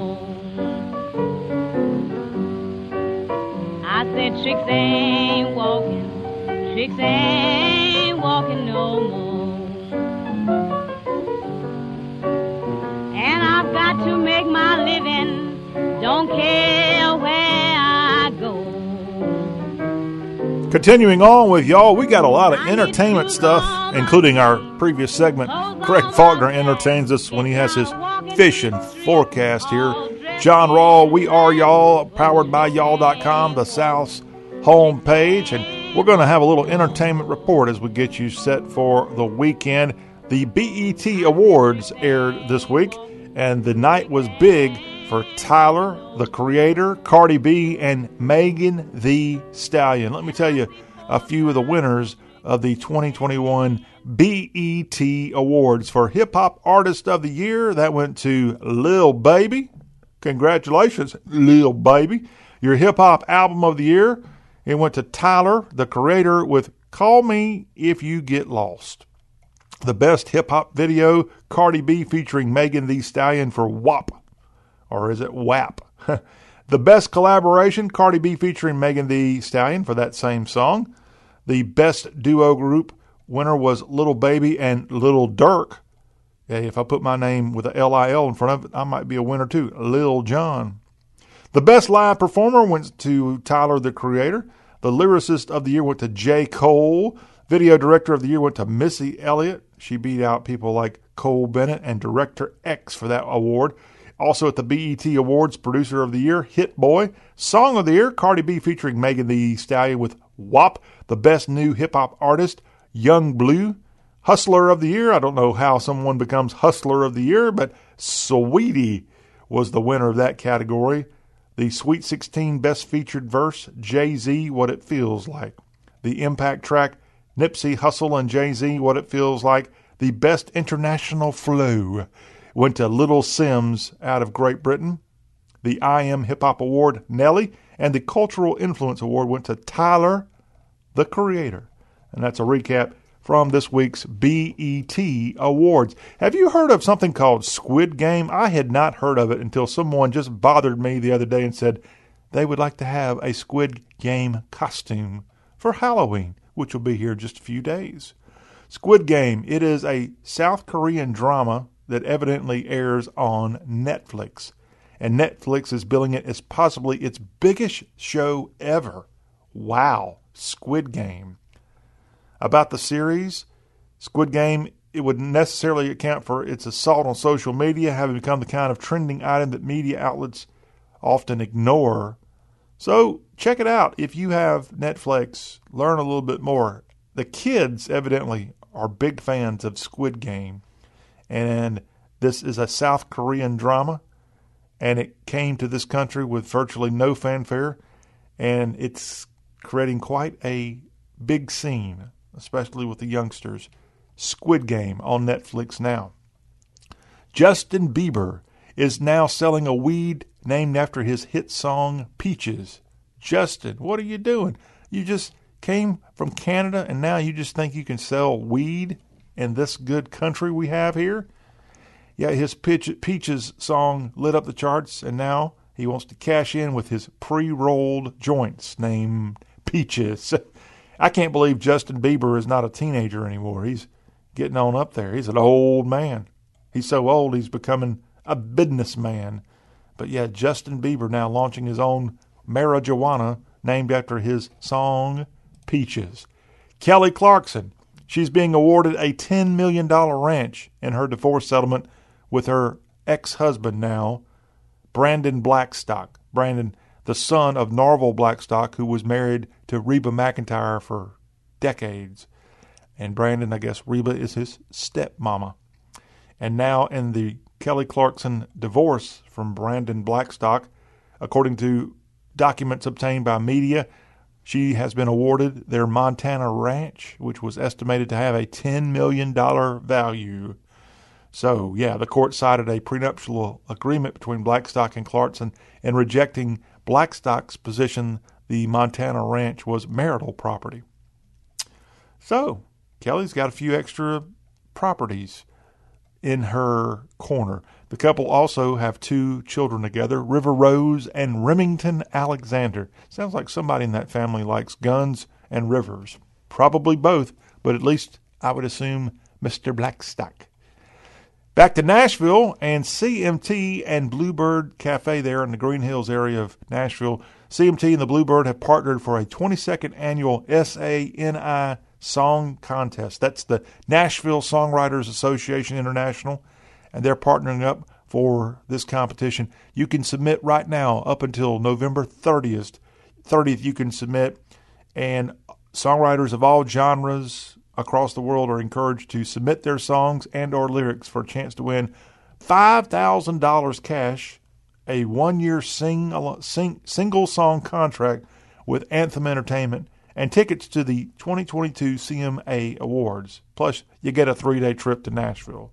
So you can go to Nashville Songwriters dot com, learn more about this one, but pretty cool. The twenty-second annual N S A I Song Contest put out there by C M T and the Bluebird Cafe. Alan Jackson has released a new music video for Where Have You Gone? Alan remembers country icons like Johnny Cash, Merle Haggard, Patsy Cline, Hank Senior, Tammy Wynette, and others. I need to check this out. Alan Jackson, who just recently announced he has something called C M T. That's a nerve disorder he has. Yeah, he is now putting out this new song. And the video shot at the Mother Church of Country Music as he was at the Ryman Auditorium, home of the Confederate Galley there in downtown Nashville. And Where Have You Gone is the new music video, a new release from A J Allen Jackson. All right, got me some listening to do when I get back to the house pretty soon and, and get ready for my weekend. When the Y'all Show comes back from the break, we're going to switch over and tell you what's in the movie theaters this weekend. There's a pretty good couple of song, not songs, good couple of movies headed out to the theaters. Get your popcorn out and enjoy that. And I'll share with you as part of our Dixie Cinema Spotlight. And that will wrap up this second hour. And that comes next.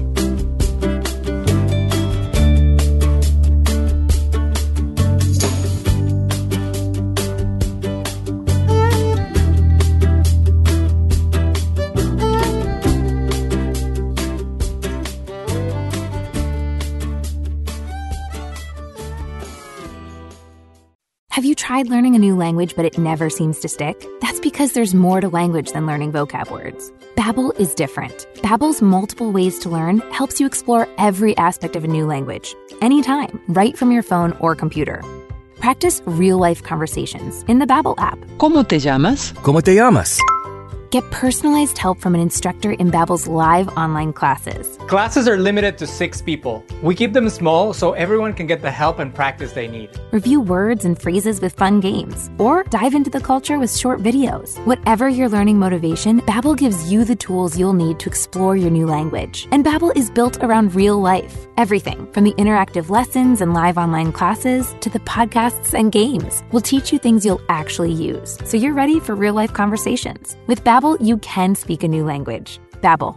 More ways to explore. More ways to learn. Start learning today at Babbel dot com. That's B A B B E L dot com. Babbel dot com.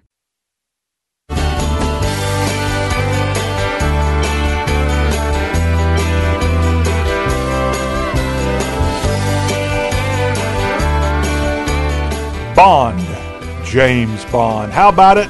Today we get a brand new James Bond movie, and the final time Daniel Craig stars in the lead role, No Time to Die. That's among the new films hitting theaters on this weekend. John Rawl back here with a quick look at all the new releases that you can go enjoy here this weekend on our Y'all Show second hour wrap up. Lamb is a new drama horror, and that's out this weekend. The Rescue is a documentary drama, and that's got Jimmy Chin directing this film. It's a docudrama out this weekend, involves a flooded cave in Thailand, and it has to do with that twenty eighteen rescue of the twelve boys and their soccer coach from that flooded cave in Thailand. The Rescue out this weekend. South of Heaven, that one's got Jason Sudeikis and Evangeline Lilly starring in that one, an action crime film. Mass is out this weekend. That's got Jason Isaacs, Ann Dowd, and more. And lastly, debuting this weekend, Survive the Game, a thriller that's got Bruce Willis in it, as well as Chad Michael Murray. Survive the Game, another Bruce Willis movie. Can't wait. Hey, how about James Bond out in the theaters? That wraps up Hour two, y'all. We'll be right back with our final hour on the show that covers the South, powered by y'all dot com, the South's homepage.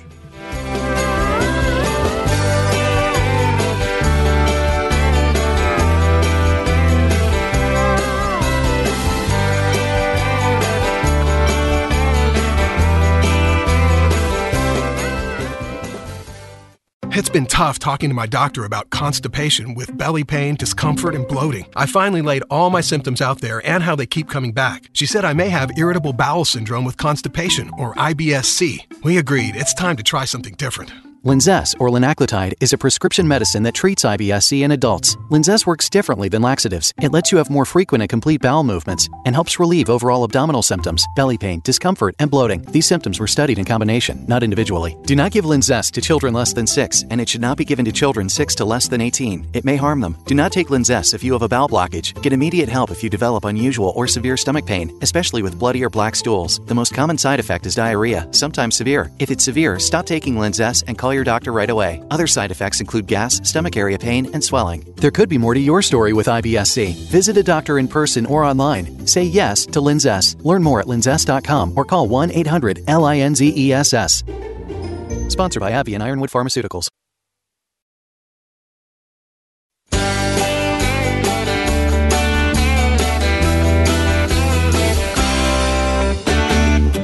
Text lines are open, eight oh three, eight one six, eleven seventy. That's how you can connect us right here at Y'all Talk with an accent on all things Southern. In fact, we just say talk with a Southern accent if you want to keep it short and simple. General John Rawl is my name. I'm the general of all things Southern. And for the next hour, we're going to put a bow on what we've been doing here all week, giving you Southern talk. Talk about news, talk about sports, talk about some politics. We've had book talk here this week and food talk and travel and more. In fact, speaking of travel, coming up this hour, as we kind of wrap things up for the week, we're going to tell you a few great festivals going on this weekend across the Southeast as part of our Festive South. We also have a look at headlines from across the Southeast that we'll be getting to. We start off this final hour talking sports from across the Southeast. Melissa Rhodes is going to be on here in just a few minutes with her own version of a Southern sports report. It's a Southern accent on Southern sports. That'll be here in just a few, but we start off with baseball on our mind as the postseason beginning this week.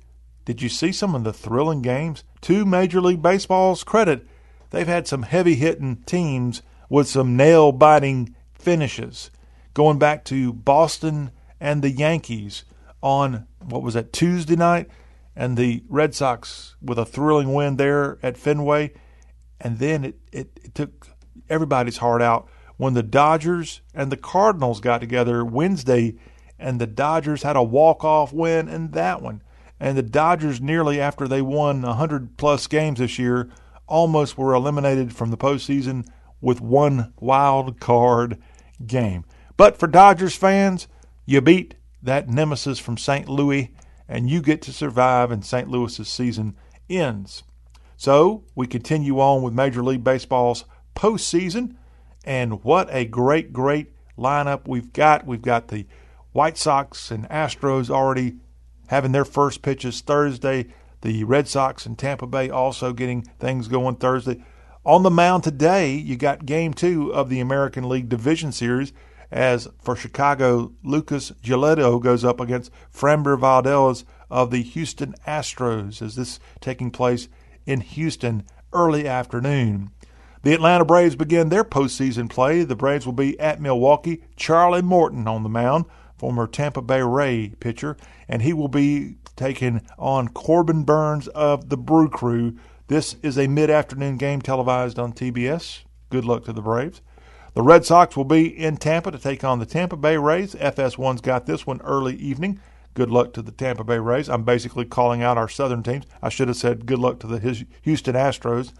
And then lastly, it's the California kids. It's the Dodgers and their nemesis from the north, the San Francisco Giants, Walker Buehler versus Logan Webb. That's your nightcap of Major League Baseball's A L or N L Division Series. And this one, its first pitch is at nine thirty-seven Eastern, eight thirty-seven Central. And then on Saturday, only the National League teams have games as they try to give the A L a chance to travel. And so you've got Max Fried on the mound for the Atlanta Braves going up against Brandon Woodruff for the Brew Crew. And that other game Saturday, Julio Urias versus Kevin Gausman for the Giants.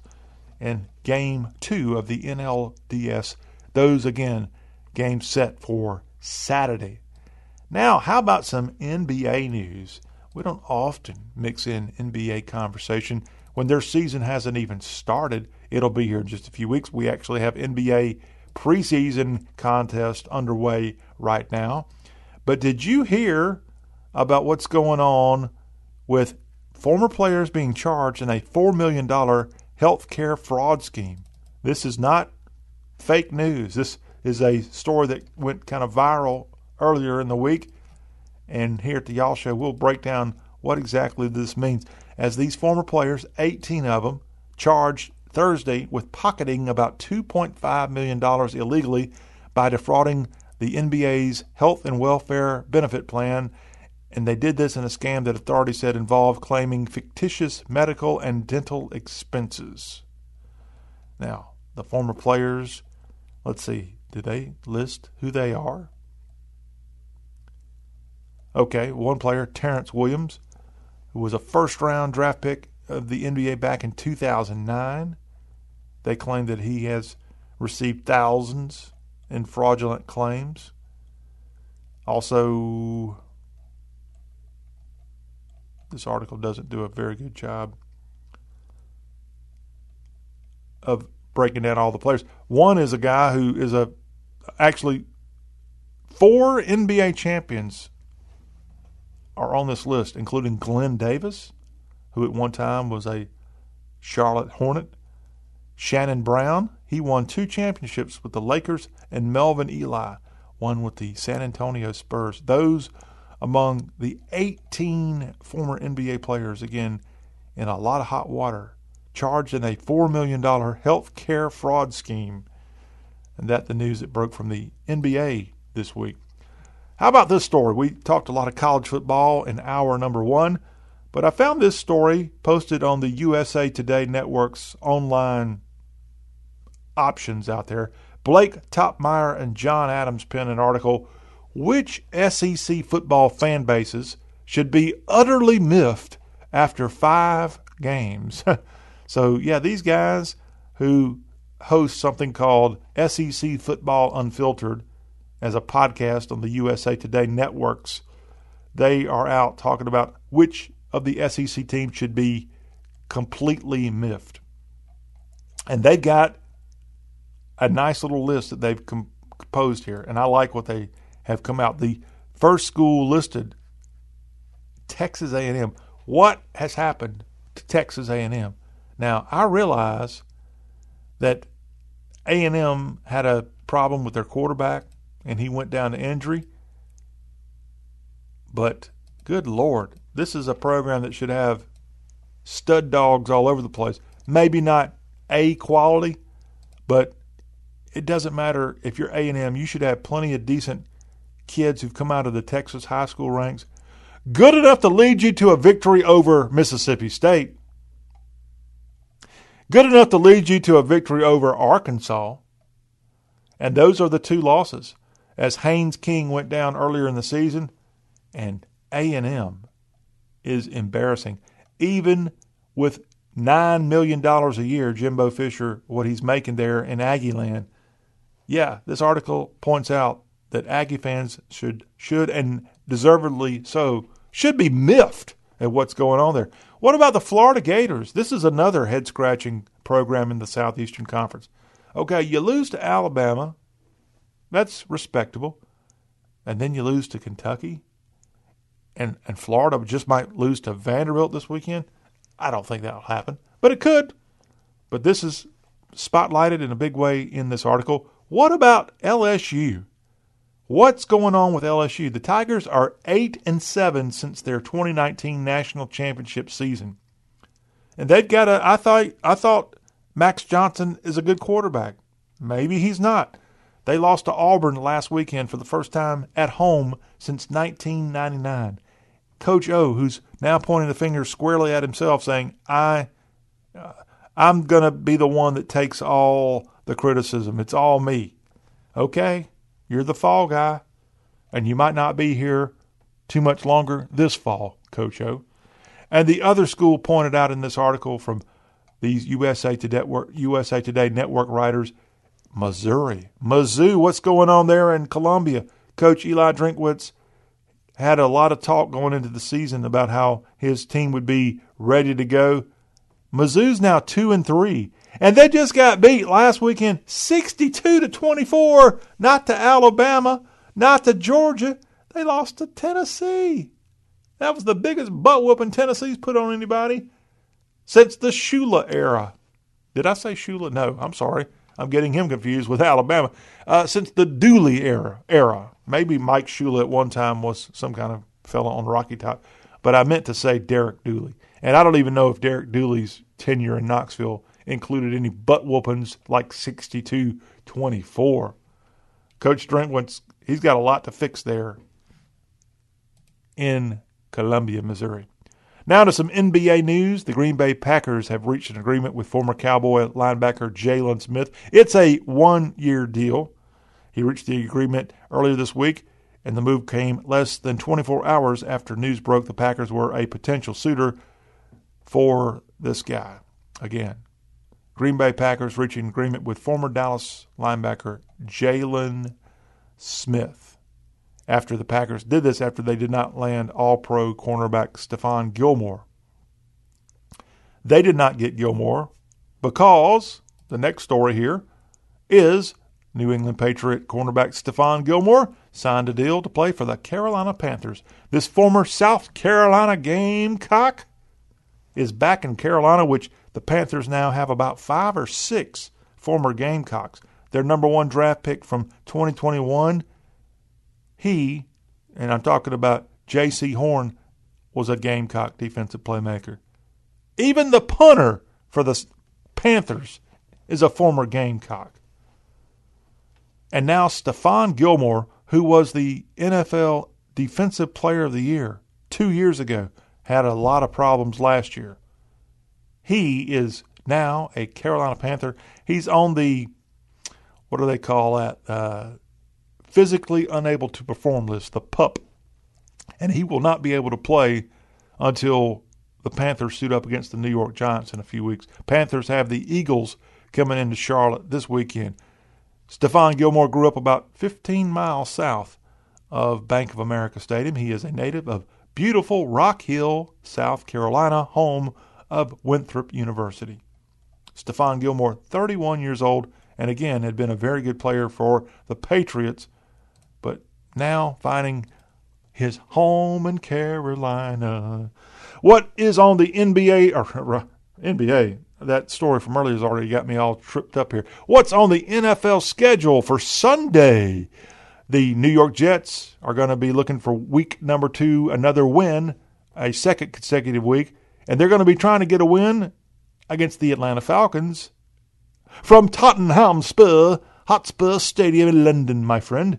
Yes, the N F L Network, where where you have to tune in with your chips and uh, juice or coffee, tea, I guess that would be the better drink, as the N F L returns to England for an early game on Sunday. I'm looking forward to that. Also Sunday, not quite nine thirty Eastern, eight thirty Central Time, the same kick, the same time the Falcons and Jets go off against each other across the pond. But back here in these United States at one Eastern, your one Eastern games for Sunday include the Bengals hosting the Green Bay Packers, Minnesota and the Detroit Lions. Detroit trying to get their first win of the year. They get together in Minnesota. Pittsburgh, man, they've been just kind of crashing and burning here lately. They've got Teddy Bridgewater and the Denver Broncos. Not sure if Teddy's going to play in this one, as he went out in the f- previous week's game with a concussion, and Denver lost that one. Tampa and Tom Brady, they're back in action after their big Sunday night win from last week in Foxborough. The Buccaneers host the Miami Dolphins in the battle of so-called Central and South Florida. That's an early game Sunday. Also, the W F T hosting the New Orleans Saints in an early game. The Philadelphia Eagles fly. They fly to Charlotte and the Carolina Panthers. And it looks like Christian McCaffrey, a game-time decision for, for the Panthers for this early game Sunday. Trevor Lawrence and, I assume, his coach, Urban Meyer, still employed when kickoff comes Sunday, as he won't be back at his club anytime soon, and he won't be having people rubbing him the wrong way. The Jags and the Tennessee Titans, an early game Sunday.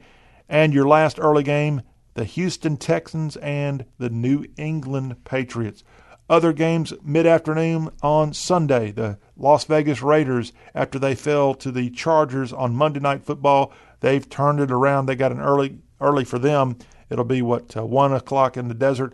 The Raiders and the Chicago Bears.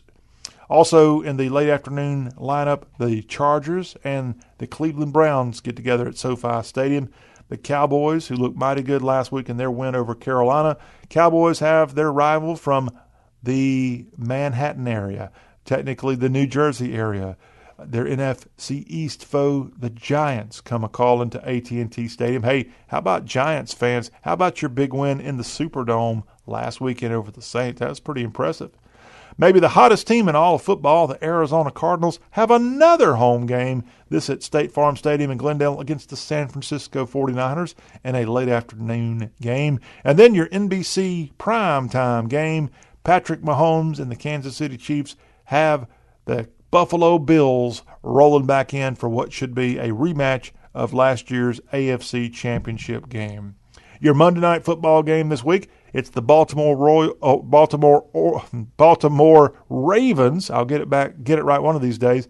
They're back at M and T Bank Stadium hosting the Indianapolis Colts for Monday night football. And that's a quick look at some Southern sports. Hey, Melissa Rhodes, she works for us here at Y'all and y'all dot com. And she's got a Southern accent on Southern sports. And Melissa, hey, do your thing. Southern accent. Here's a Southern sports update from y'all dot com. I'm Melissa Rhodes. Major League Baseball begins its postseason run to the Fall Classic this week. The four-division series have their first pitches Thursday and Friday. These will be best of five series. The Tampa Bay Rays, best in the American League in the regular season, are aiming for another shot at the World Series. The Rays fell to the Dodgers in six games during last year's series. M L B Network's Brian Kenny talks secrets to the Rays' twenty twenty-one success. The Rays have a committed platoon system. They have a left-handed and right-handed hitting team. They have a left-handed and right-handed bullpen. They get the platoon advantage at the plate, fourth highest in the game right now, and they use all of their players. They have a deep bullpen and go to it often. This year, they are second in baseball in bullpen innings and fourth in baseball in bullpen E R A. Sports headlines and more at y'all dot com. All right, that was your word of the day, platoon. I didn't know it had to do so much with baseball. I thought it was the old Charlie Sheen movie that, boy, that's a great movie from the eighties. All right, we're going to take you from the sports world to the news headlines of the day as the Y'all Show Friday edition continues. Stand by for that. Plus, before the hour is up, we will have a quick look at some of the events going on, including festivals across the South, as your show about the South continues.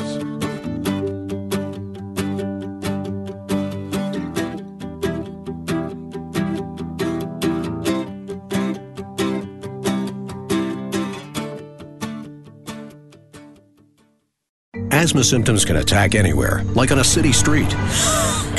Now you can get fast relief anywhere with new improved Primatene Mist, the only F D A-approved asthma inhaler available over the counter. So whether you need relief of symptoms at the park or at your kitchen table, Primatene Mist starts working quickly, opening up your airways to restore free breathing.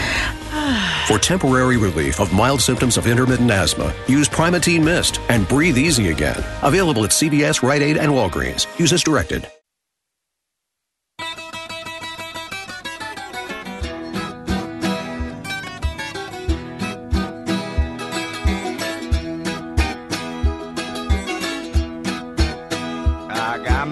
pistols in my pocket, boys, I'm, I'm madly bammy bound. I've got my pistols in my pocket, boys, I'm, I'm madly bammy bound. Well, I'm not looking for no trouble, but nobody dogs me round. Now, well, I'm going to fetch my woman, people. Trash it is. If you want to connect to us here on the Y'all Show via email, our email address is mail, M A I L, mail at Y A L L, y'all, mail at y'all dot com. All right, we're going to dive into some of the news headlines across the Southeast here in our final hour and talk about what you don't expect to see out of politics in the state of Oklahoma this week. A superintendent there is announcing her intention to switch political parties so she can run for governor. Yeah, this is happening in deep ruby red Oklahoma, as you have a state superintendent there known, named Joy Hoffmeister, a lifelong Republican, and now she's going to go face off or try to face off against the current sitting governor of Oklahoma, Kevin Stitt. And this superintendent is going to change parties to do that. She announced her plans to run on Thursday, saying, yes, I'm changing parties, but I haven't changed. I have the same values and I have the same priorities. They reflect Oklahoma's values. State superintendent. Now, in Oklahoma, I wonder what a state superintendent does, because I have to confess to you here, I am not a resident of the Sooner State, and I don't intend to be a resident, but we never know exactly where we're going to end up in, in life, do we? Yes, the Oklahoma superintendent is the superintendent of public instruction. Okay, so she's the top educator, if you will, of Oklahoma. They just typically just call it the state superintendent and leave off the whole education type part. She got her degree at the University of Oklahoma. She also has a degree from T C U, Joy Hoffmeister. So, hey, she has the right to change and do whatever, and she's going to be going up against Kevin Stitt next year for governor of Oklahoma. How about Woody Harrelson? He's in the South, sort of. He's been in the Washington, D C area, the nation's capital. The actor, known for Cheers and such, he punched a man, according to reports, at the Watergate Hotel in Washington, D C Metro Police in Washington, D C told reporters that Harrelson punched a man whose name was not immediately released at the hotel's rooftop bar this week after he refused to stop phot- photographing Harrelson and his daughter. Witnesses says the other man, not Harrelson, was the aggressor in the incident and allegedly lunged at Harrelson. Police said charges are pending for the man who was questioned in the hotel after the altercation. Harrelson not charged. According to a spokesperson, Dustin Sternbeck, he says Harrelson acting in self-defense. Tough guy, sixty-year-old Woody Harrelson, the father of three daughters. Two are in their twenties and one's in her teens. Not sure which one he had out on the town in D C. Of course, this happened at the famous Watergate, where in nineteen seventy-two, operatives of Richard Nixon broke into the Democratic National Committee headquarters, and we all know what happened next. Woody Harrelson, watch out. Don't get him mad. He'll come punching you. And get away with it. And I'm okay with that too. Don't act like knuckleheads. When you see a celebrity or somebody out there in public, it, I know they're kind of used to having people come up and bother them, but there's a time and place, especially when they got their kids with them. Come on, let them have a good time. Hey, how about Peanuts? Did you realize Peanuts Gang is going to star in a new holiday special for Old Lang Syne, and that's going to be on Apple T V Plus. Charlie, that would be Charlie Brown, Snoopy, and the rest of the Peanuts Gang are going to celebrate the holidays with a new T V special in twenty twenty-one. As Apple T V Plus, which became the new home for the Peanuts franchise in twenty twenty, they're creating a special for New Year's Eve called For Old Lang Syne, the first Peanuts T V special without Charlie Brown's or Snoopy's names in the title. That, according to Variety, this will premiere on Apple T V Plus on December tenth. The new special is the second New Year's Eve-themed Peanuts installment after Happy New Year, Charlie Brown, and that debuted on C B S back in nineteen eighty-six. Let's talk about some of the upcoming Charlie Brown specials, in case you're wondering, as Apple T V will continue to stream It's the Great Pumpkin Charlie Brown, a Charlie Brown Thanksgiving, and a Charlie Brown Christmas. Those are, I guess, available right now if you have Apple T V Plus. Those specials will air on P B S and P B S Kids at the following time. So if you don't have Apple T V Plus, good news, several of these things are going to be on your local P B S and P B S Kids stations. So get everybody around the television and sit back and enjoy. And for those who've seen this, it's a throwback to your childhood. On October twenty-fourth, just a few weeks away, it's The Great Pumpkin Charlie Brown, and that comes on P B S on Sunday, October twenty-fourth at seven thirty Eastern, six thirty Central. On the Sunday going into Thanksgiving weekend, a Charlie Brown Thanksgiving that airs Sunday, November twenty-first at seven thirty in the evening Eastern Time. And lastly, just a few days before Christmas on December nineteenth, that's a Sunday as well, P B S will air a Charlie Brown Christmas, and that airs on P B S and P B S Kids. So plenty of Charlie Brown to go around. And again, the big story here this week, the Peanuts Gang starring in a new holiday special for Auld Lang Syne, and that comes out on Apple T V Plus on December tenth. Getting you ready for the new year. How about that? All right, let's move you on to Oxford, Mississippi. And they were a little stir-crazy at the Oxford Police Department right there on Molly Bar this week because someone brought into the O P D a grenade, and it caused a scare that required an inspection from a bomb squad this week. So a police department, someone brings in a grenade? That's, that's stupid. Of course, they're used to having people come in with guns and stuff, but grenades. O P D reported that someone brought what they thought was an inert grenade into the building. After contacting A T F, police determined it could be live. Get out of here. Yes, so Molly Bar Road, as I told you, which runs right in front of the Oxford Police Department, they had to shut down Molly Bar for a while, and the public was asked to avoid that area as the Tupelo Police Department bomb squad had to come in to investigate. Ultimately, it was rendered safe, and the Tupelians went back to Tupelo, forty-five minutes away, and Oxford got back to normal. They didn't have a live bomb, but yeah, kind of a scary scene there for the Oxford, Mississippi Police Department this week with somebody bringing in a darn bomb or a grenade. It wasn't a bomb, but a grenade's kind of like a bomb if it goes off. Speaking of Oxford, Mississippi, you might remember this name from history, James Meredith, the first black man, first black period, to enroll at a public university in the state of Mississippi. In nineteen sixty-two, he enrolled at the University of Mississippi's Oxford campus. And how about this story out this week from the capital of the Mississippi Delta, Memphis, Tennessee. In Memphis, you got the Peabody Hotel there, and James Meredith is now being named honorary duckmaster, and he's going to march with the ducks of the Peabody Hotel in Memphis.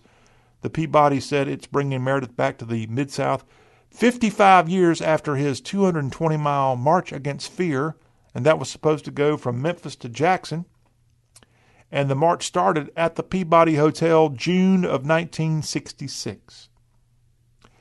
And the problem with that is his march, I believe, I'm hoping I, I should know this stuff, but just go with me here. I think I'm right on this. I wasn't around in nineteen sixty-six.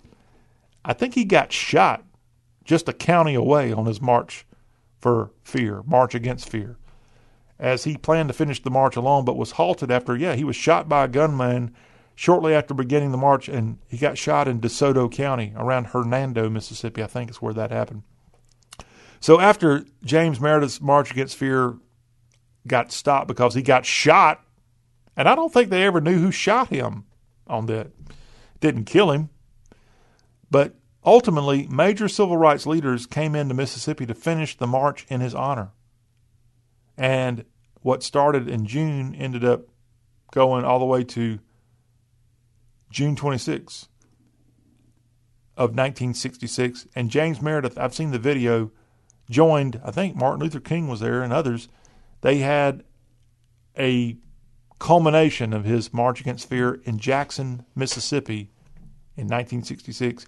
And James Meredith, by that time, had healed and was able to come to the state capital of Mississippi to lead marchers into Mississippi's capital city. And they went, essentially, they followed Highway fifty-one through towns like Grenada and went on south to Jackson. I don't think they went through his hometown. James Meredith is from beautiful Kosciuszko, Mississippi, the birth city of one Oprah Winfrey. But James Meredith now, instead of marching two hundred twenty miles from Memphis to Jackson, he's now going to be marching through the lobby of the Peabody Hotel in Memphis, as he'll be an honorary duckmaster. And I don't know when this is going to happen. This release does not have a specific date. Maybe maybe he's just going to do it a bunch. I would like to do that. In fact, just, uh, what, two years ago, I was in Memphis on the day or the week of the Liberty Bowl. And the Kansas State Wildcats were staying at the Peabody Hotel. I think they were. A lot of their fans were. And on the afternoon I was in the Peabody Hotel, guess what? The head coach of the K-State Wildcats got to be the honorary duckmaster, and he helped lead the Ducks through the lobby. It's a great tradition. They do this in Memphis twice a day. Ducks come from the roof of the Peabody, the historic hotel in downtown Memphis, and they march out to the little fountain in the lobby and hang out for a few minutes, and then the duckmaster takes them back up to their little perch on top of the Peabody's roof. And Coach Klein, or Kielman, I should know his name because he used to be the North Dakota State coach, he got to be the honorary duckmaster, and I got to see that. That was pretty neat. I had never been at the Peabody Hotel when they had so-called honorary duckmasters. One of the cool things, if I ever get rich enough, I want to get one of those walking canes that they sell there in the Peabody Hotel. And they have really cool walking canes that have a duck where you grab with your hand. So you're grabbing on the duck's beak when you want to go walking. I don't think they're all that expensive. If y'all want to get me one for Halloween, I'll be happy to take it off your hands. But a really, really neat thing. Let's go to Texas. You know, everything's bigger in Texas, right? Well, how about a private lake in Freestone County? And it can be yours, just ninety minutes away from Dallas if you have one hundred ten million dollars. This lake is the largest private lake in all of Texas, the Fairfield Lake in Freestone County. As you have that extra one hundred ten million dollars to spend on this, man, you could do some big-time fishing, Craig Faulkner, and this one. The property is on more than five thousand acres, and it includes paved roads, several boat launches, and a hardwood forest. It's surrounded by more than twenty-one miles of undeveloped and elevated shoreline. Fairfield Lake offers great choices for entertainment, investment development, and more. Oh, man, don't let a bunch of houses get built. This, this is beautiful. Fairfield Lake, Freestone County, Texas. Now, bear with me, y'all. Texas is kind of a big place. So let me go to my cheater over here and tell you exactly where this lake's located, as it's in not all that far from Dallas. Freestone County is located in the east central part of Texas. So on a map, it would be southeast of Dallas. It would be essentially north of College Station, north of Huntsville, kind of right on the border with the Piney Woods section of Texas. Fairfield is the county seat of this county, and Freestone County has about twenty thousand residents. So, man, this this is just awesome. Fairfield Lake, private owned lake. Mm, man, what I would do if I won the lottery today, I'd be getting me a lake in Texas. I don't need a ranch. I need a lake, and you can get a lake if you got one hundred ten million dollars. All right, let's finish up our headlines from across the Southeast with what's going on this time of year for a lot of you. You're wanting to see some pretty leaves. and you want to go to the mountain and, and mountains and see pretty leaves, especially in, let's say, the Blue Ridge Mountains or or, or go on the Blue Ridge Parkway, Smoky Mountains and more. Researchers from Clemson University have put out a press release this week talking about fall foliage, and they say from an elevation of almost fifty-five hundred feet near Devil's Courthouse Mountain, right on the western edge of Pisgah National Forest, there's no evidence of drought stress, and you will find a full canopy of leaves that have remained on the deciduous trees, those that shed their leaves annually. So we've seen a lot of rain. We've seen some high temperatures this year. But according to a professor at Clemson University, Don Hagen, he says that there's been plenty of rain, so the trees are happy. That also, they've been lucky that there hasn't been major windstorms in at least the Appalachian Mountains. And although it's rather windy now, he's talking about major hurricanes passing through like Hurricane Michael did back in twenty eighteen. So fall foliage in at least the Blue Ridge Mountains, and if you go up and down the Blue Ridge Parkway, it ought to be some good sights here pretty soon if you want to get out and explore the South. And I would say likely the Ozarks are going to be in that same category. Maybe some of the hill country of Texas should be just fine. Yeah, there, there's been plenty of rain, which should mean the trees have been rather well fed, and maybe they've got plenty of beautiful colors now showing off for you if you can get your way to these great places that have mountains in the southeast. We will talk about other great places besides mountains in the next segment. Stay tuned. There are some great festivals going on across Dixie this weekend, and I'll kind of rattle through a few of them, if you will, as the Y'all Show Talk with a Southern Accent gets going right after this break.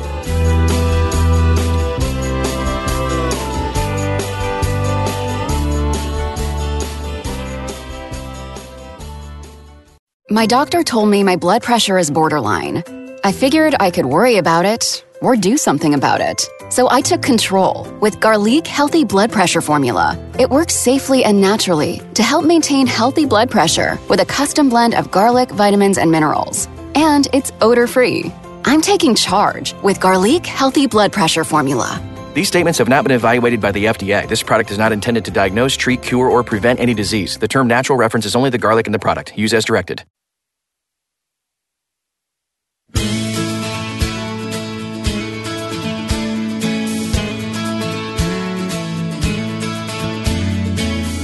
Didn't say we wouldn't hurt anymore. That's how you learn. You just get burned. But we don't have to feel like dirt anymore. Though love's not earned, baby, it's our turn.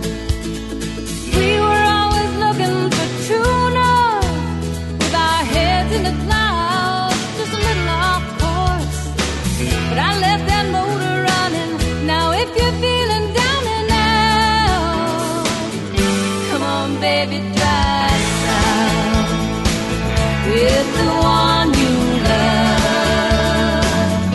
Come on, baby, drive south. And if you get a chance to drive south this weekend across the South, there are some great festivals and more going on. Let's start off in the Mountain State in Milton, West Virginia this weekend. Hmm, this sounds delish. The twenty twenty-one West Virginia Pumpkin Festival goes on through Sunday in West Virginia. Just across the mountains in Virginia this weekend, some of the fun includes in Richmond, the twenty twenty-one Richmond Folk Festival. Also in Suffolk, it's the Suffolk Peanut Fest going on Saturday. Got a roller coaster or a Ferris wheel also there. That's going on there. Hey, I got to throw this one out too in Virginia Beach this weekend. Mm-mm. The Donut Fest at the convention center there in Virginia Beach, Virginia. This weekend in the state of Arkansas, there's plenty of fun to be found, including, if you go throughout the state, Eureka Springs. It's the Hillberry Music Festival, not Hillbilly, the Hillberry Music Festival. That's at the farm in Eureka Springs. Also in Weiner, Arkansas, it might be pronounced Viner, the Arkansas Rice Festival Association presents the Arkansas Rice Festival for this year. That's going on in that section of the Arkansas Delta. And in Batesville, Arkansas. It's the forty-first Arkansas Scottish Festival. Oh, all you Presbyterians out there need to find yourself in Arkansas for that fun. Going on in the Sunshine State this weekend in Brooksville, it's the Fall Corn Festival and Pumpkin Fest. That's going on this weekend. Dade City this weekend, it's got the Scarecrow Festival, and also in Largo, it's the D K Farm Festival weekend. In the state of North Carolina this weekend, you can go there and enjoy a good, good, good time, including in Marion. It's the annual Mountain Glory Festival on Main Street. That's Saturday and Sunday in Marion, North Carolina. Going on this weekend in Rocky Point, North Carolina. Y'all need to get your plane tickets right now. At Old Homestead Farm in Rocky Point, it's the twenty twenty-one North Carolina Bacon Festival. All right, in Cashers in western North Carolina, at the Village Green of Cashers, is the Cashers Valley Leaf Festival. That's taking place this weekend. How about across the Smoky Mountains into Tennessee this weekend? Plenty of great choices. And Wartrace, it's the Old Time Harvest Days. That's actually been going on since mid-September, and that continues this weekend. In Gainsborough, the Daley and Vincent Cumberland River Music Festival is going on this weekend. Nashville, this is really cool. We should have had a guest come on and promote this. In Nashville at the War Memorial Auditorium this weekend, the renewal of the Southern Festival of Books. And this is the thirty-third annual event going on this weekend. And also going on in the state of Tennessee, you have going on in Milan in West Tennessee, the Milan Fall Festival. That's Saturday all day. Lots of fun in that section of Gibson County in the state of Tennessee. And the state of Maryland this weekend, if you make your way to Crab Cakes in Maryland, and all that fun in that state. This weekend in Sunderland, Maryland, it's the Calvert Arts Festival. And then at the Crownsville, Maryland, you'll find on Generals Highway, the Maryland Renaissance Festival. All that taking place this weekend. How about what's going on in the heart of Dixie on this very busy, almost mid-October weekend? Gulf Shores this weekend, it's the twenty twenty-one National Shrimp Festival. Yum-ee. Leeds this weekend, it's the Grand River Fest going on at the outlet shops. And also going on in Aniana this weekend, the Covered Bridge Festival. That's all day Saturday in downtown Aniana, Alabama, north of Birmingham. Kind of north of Birmingham and south of Gadsden. In Georgia this weekend in Hiawassee, the Georgia Mountain Fall Fest. That starts this weekend, goes all the way to the sixteenth. Not all that far from that section of Georgia, also in the Georgia Mountains in Blairsville, it's the Blairsville Sorghum Festival. That's taking place Saturday late afternoon.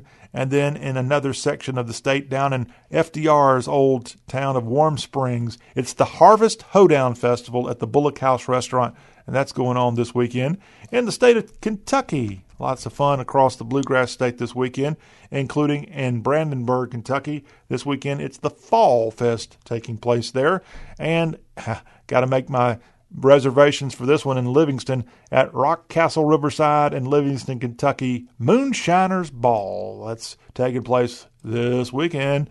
In South Carolina, as we kind of wrap up the fun here of all of the great places to go across the South this weekend, this isn't a festival. It's just a good performance in Hanahan in the Charleston area at the amphitheater, amphitheater on Sunday. Sister Hazel performs. Should be pretty cool. And how about where the track Too Tough to Tame is located, Darlington. This weekend, NASCAR is not front and center. It's the South Carolina Sweet Potato Festival, and it goes on in Darlington there in the P D portion of the Palmetto State, and that's going on this weekend. Let me throw in one more because we love our good Florida activities and more. And so this weekend, did I, I think I already covered Florida, sorry.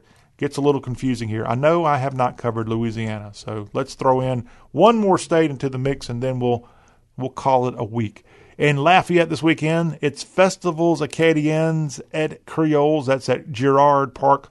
That's going on this weekend. And right there on the north side of Lake Pontchartrain, how about this, at Hammond on River Road, and this takes place both Saturday and Sunday, Hammond Eastside Magnet School Fall Festival.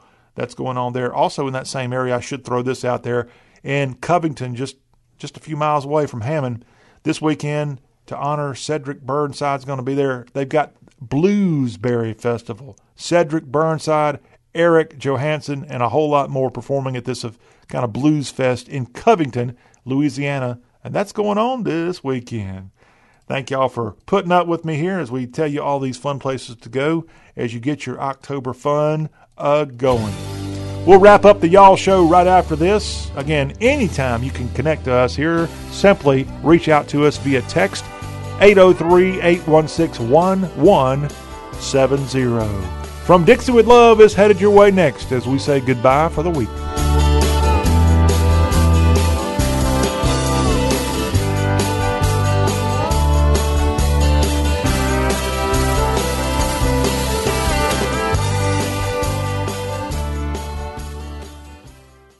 Have you tried learning a new language, but it never seems to stick? That's because there's more to language than learning vocab words. Babbel is different. Babbel's multiple ways to learn helps you explore every aspect of a new language, anytime, right from your phone or computer. Practice real-life conversations in the Babbel app. ¿Cómo te llamas? ¿Cómo te llamas? Get personalized help from an instructor in Babbel's live online classes. Classes are limited to six people. We keep them small so everyone can get the help and practice they need. Review words and phrases with fun games, or dive into the culture with short videos. Whatever your learning motivation, Babbel gives you the tools you'll need to explore your new language. And Babbel is built around real life. Everything from the interactive lessons and live online classes to the podcasts and games will teach you things you'll actually use, so you're ready for real-life conversations. With Babbel, you can speak a new language. Babbel. More ways to explore. More ways to learn. Start learning today at babbel dot com. That's B A B B E L dot com. Babbel dot com.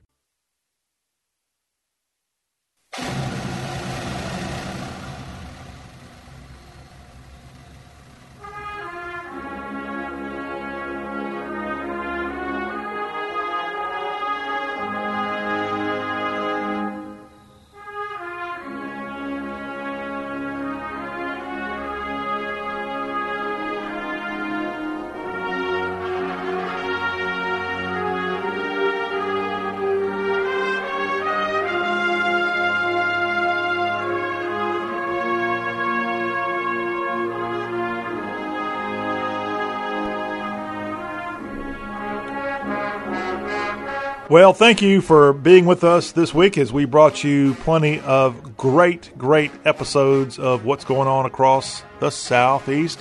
Hope your weekend is filled with great food, maybe a great time with friends or family, or maybe a little bit of both. I know I'll be doing some traveling. I'll have to report on it when we get back together. Next week, I will tell you, just to be advised, if you're a podcast listener or you're listening to us on one of our great stations across the Southeast, most of our shows next week will be the best of shows, and we will not be putting out brand new episodes on our podcast. But if you're listening to us on one of our radio stations, you're likely going to be hearing recent episodes, but not necessarily a brand new episode for that day. I do think we'll have a new show at least one day next week, and even into the next week we may have a couple of best of y'all shows as we're doing some fall traveling. And that's the reason for that slight change. But we are doing our best to keep the South alive and promoting it. And that's what we do here on Y'all. And we invite you again to go to our website, Y A L L dot com. It's the South's homepage. And there on that site, you'll see the Y'all Show podcast. And go there and give it a listen. Don't forget, the Y'all Show is on Facebook. Just search for Y A L L dot com on Facebook. And please follow our page on that great social media option. John Rawl thanking you again for being part of the fun. Y'all have a great couple of days, and we'll see you when we get back here again.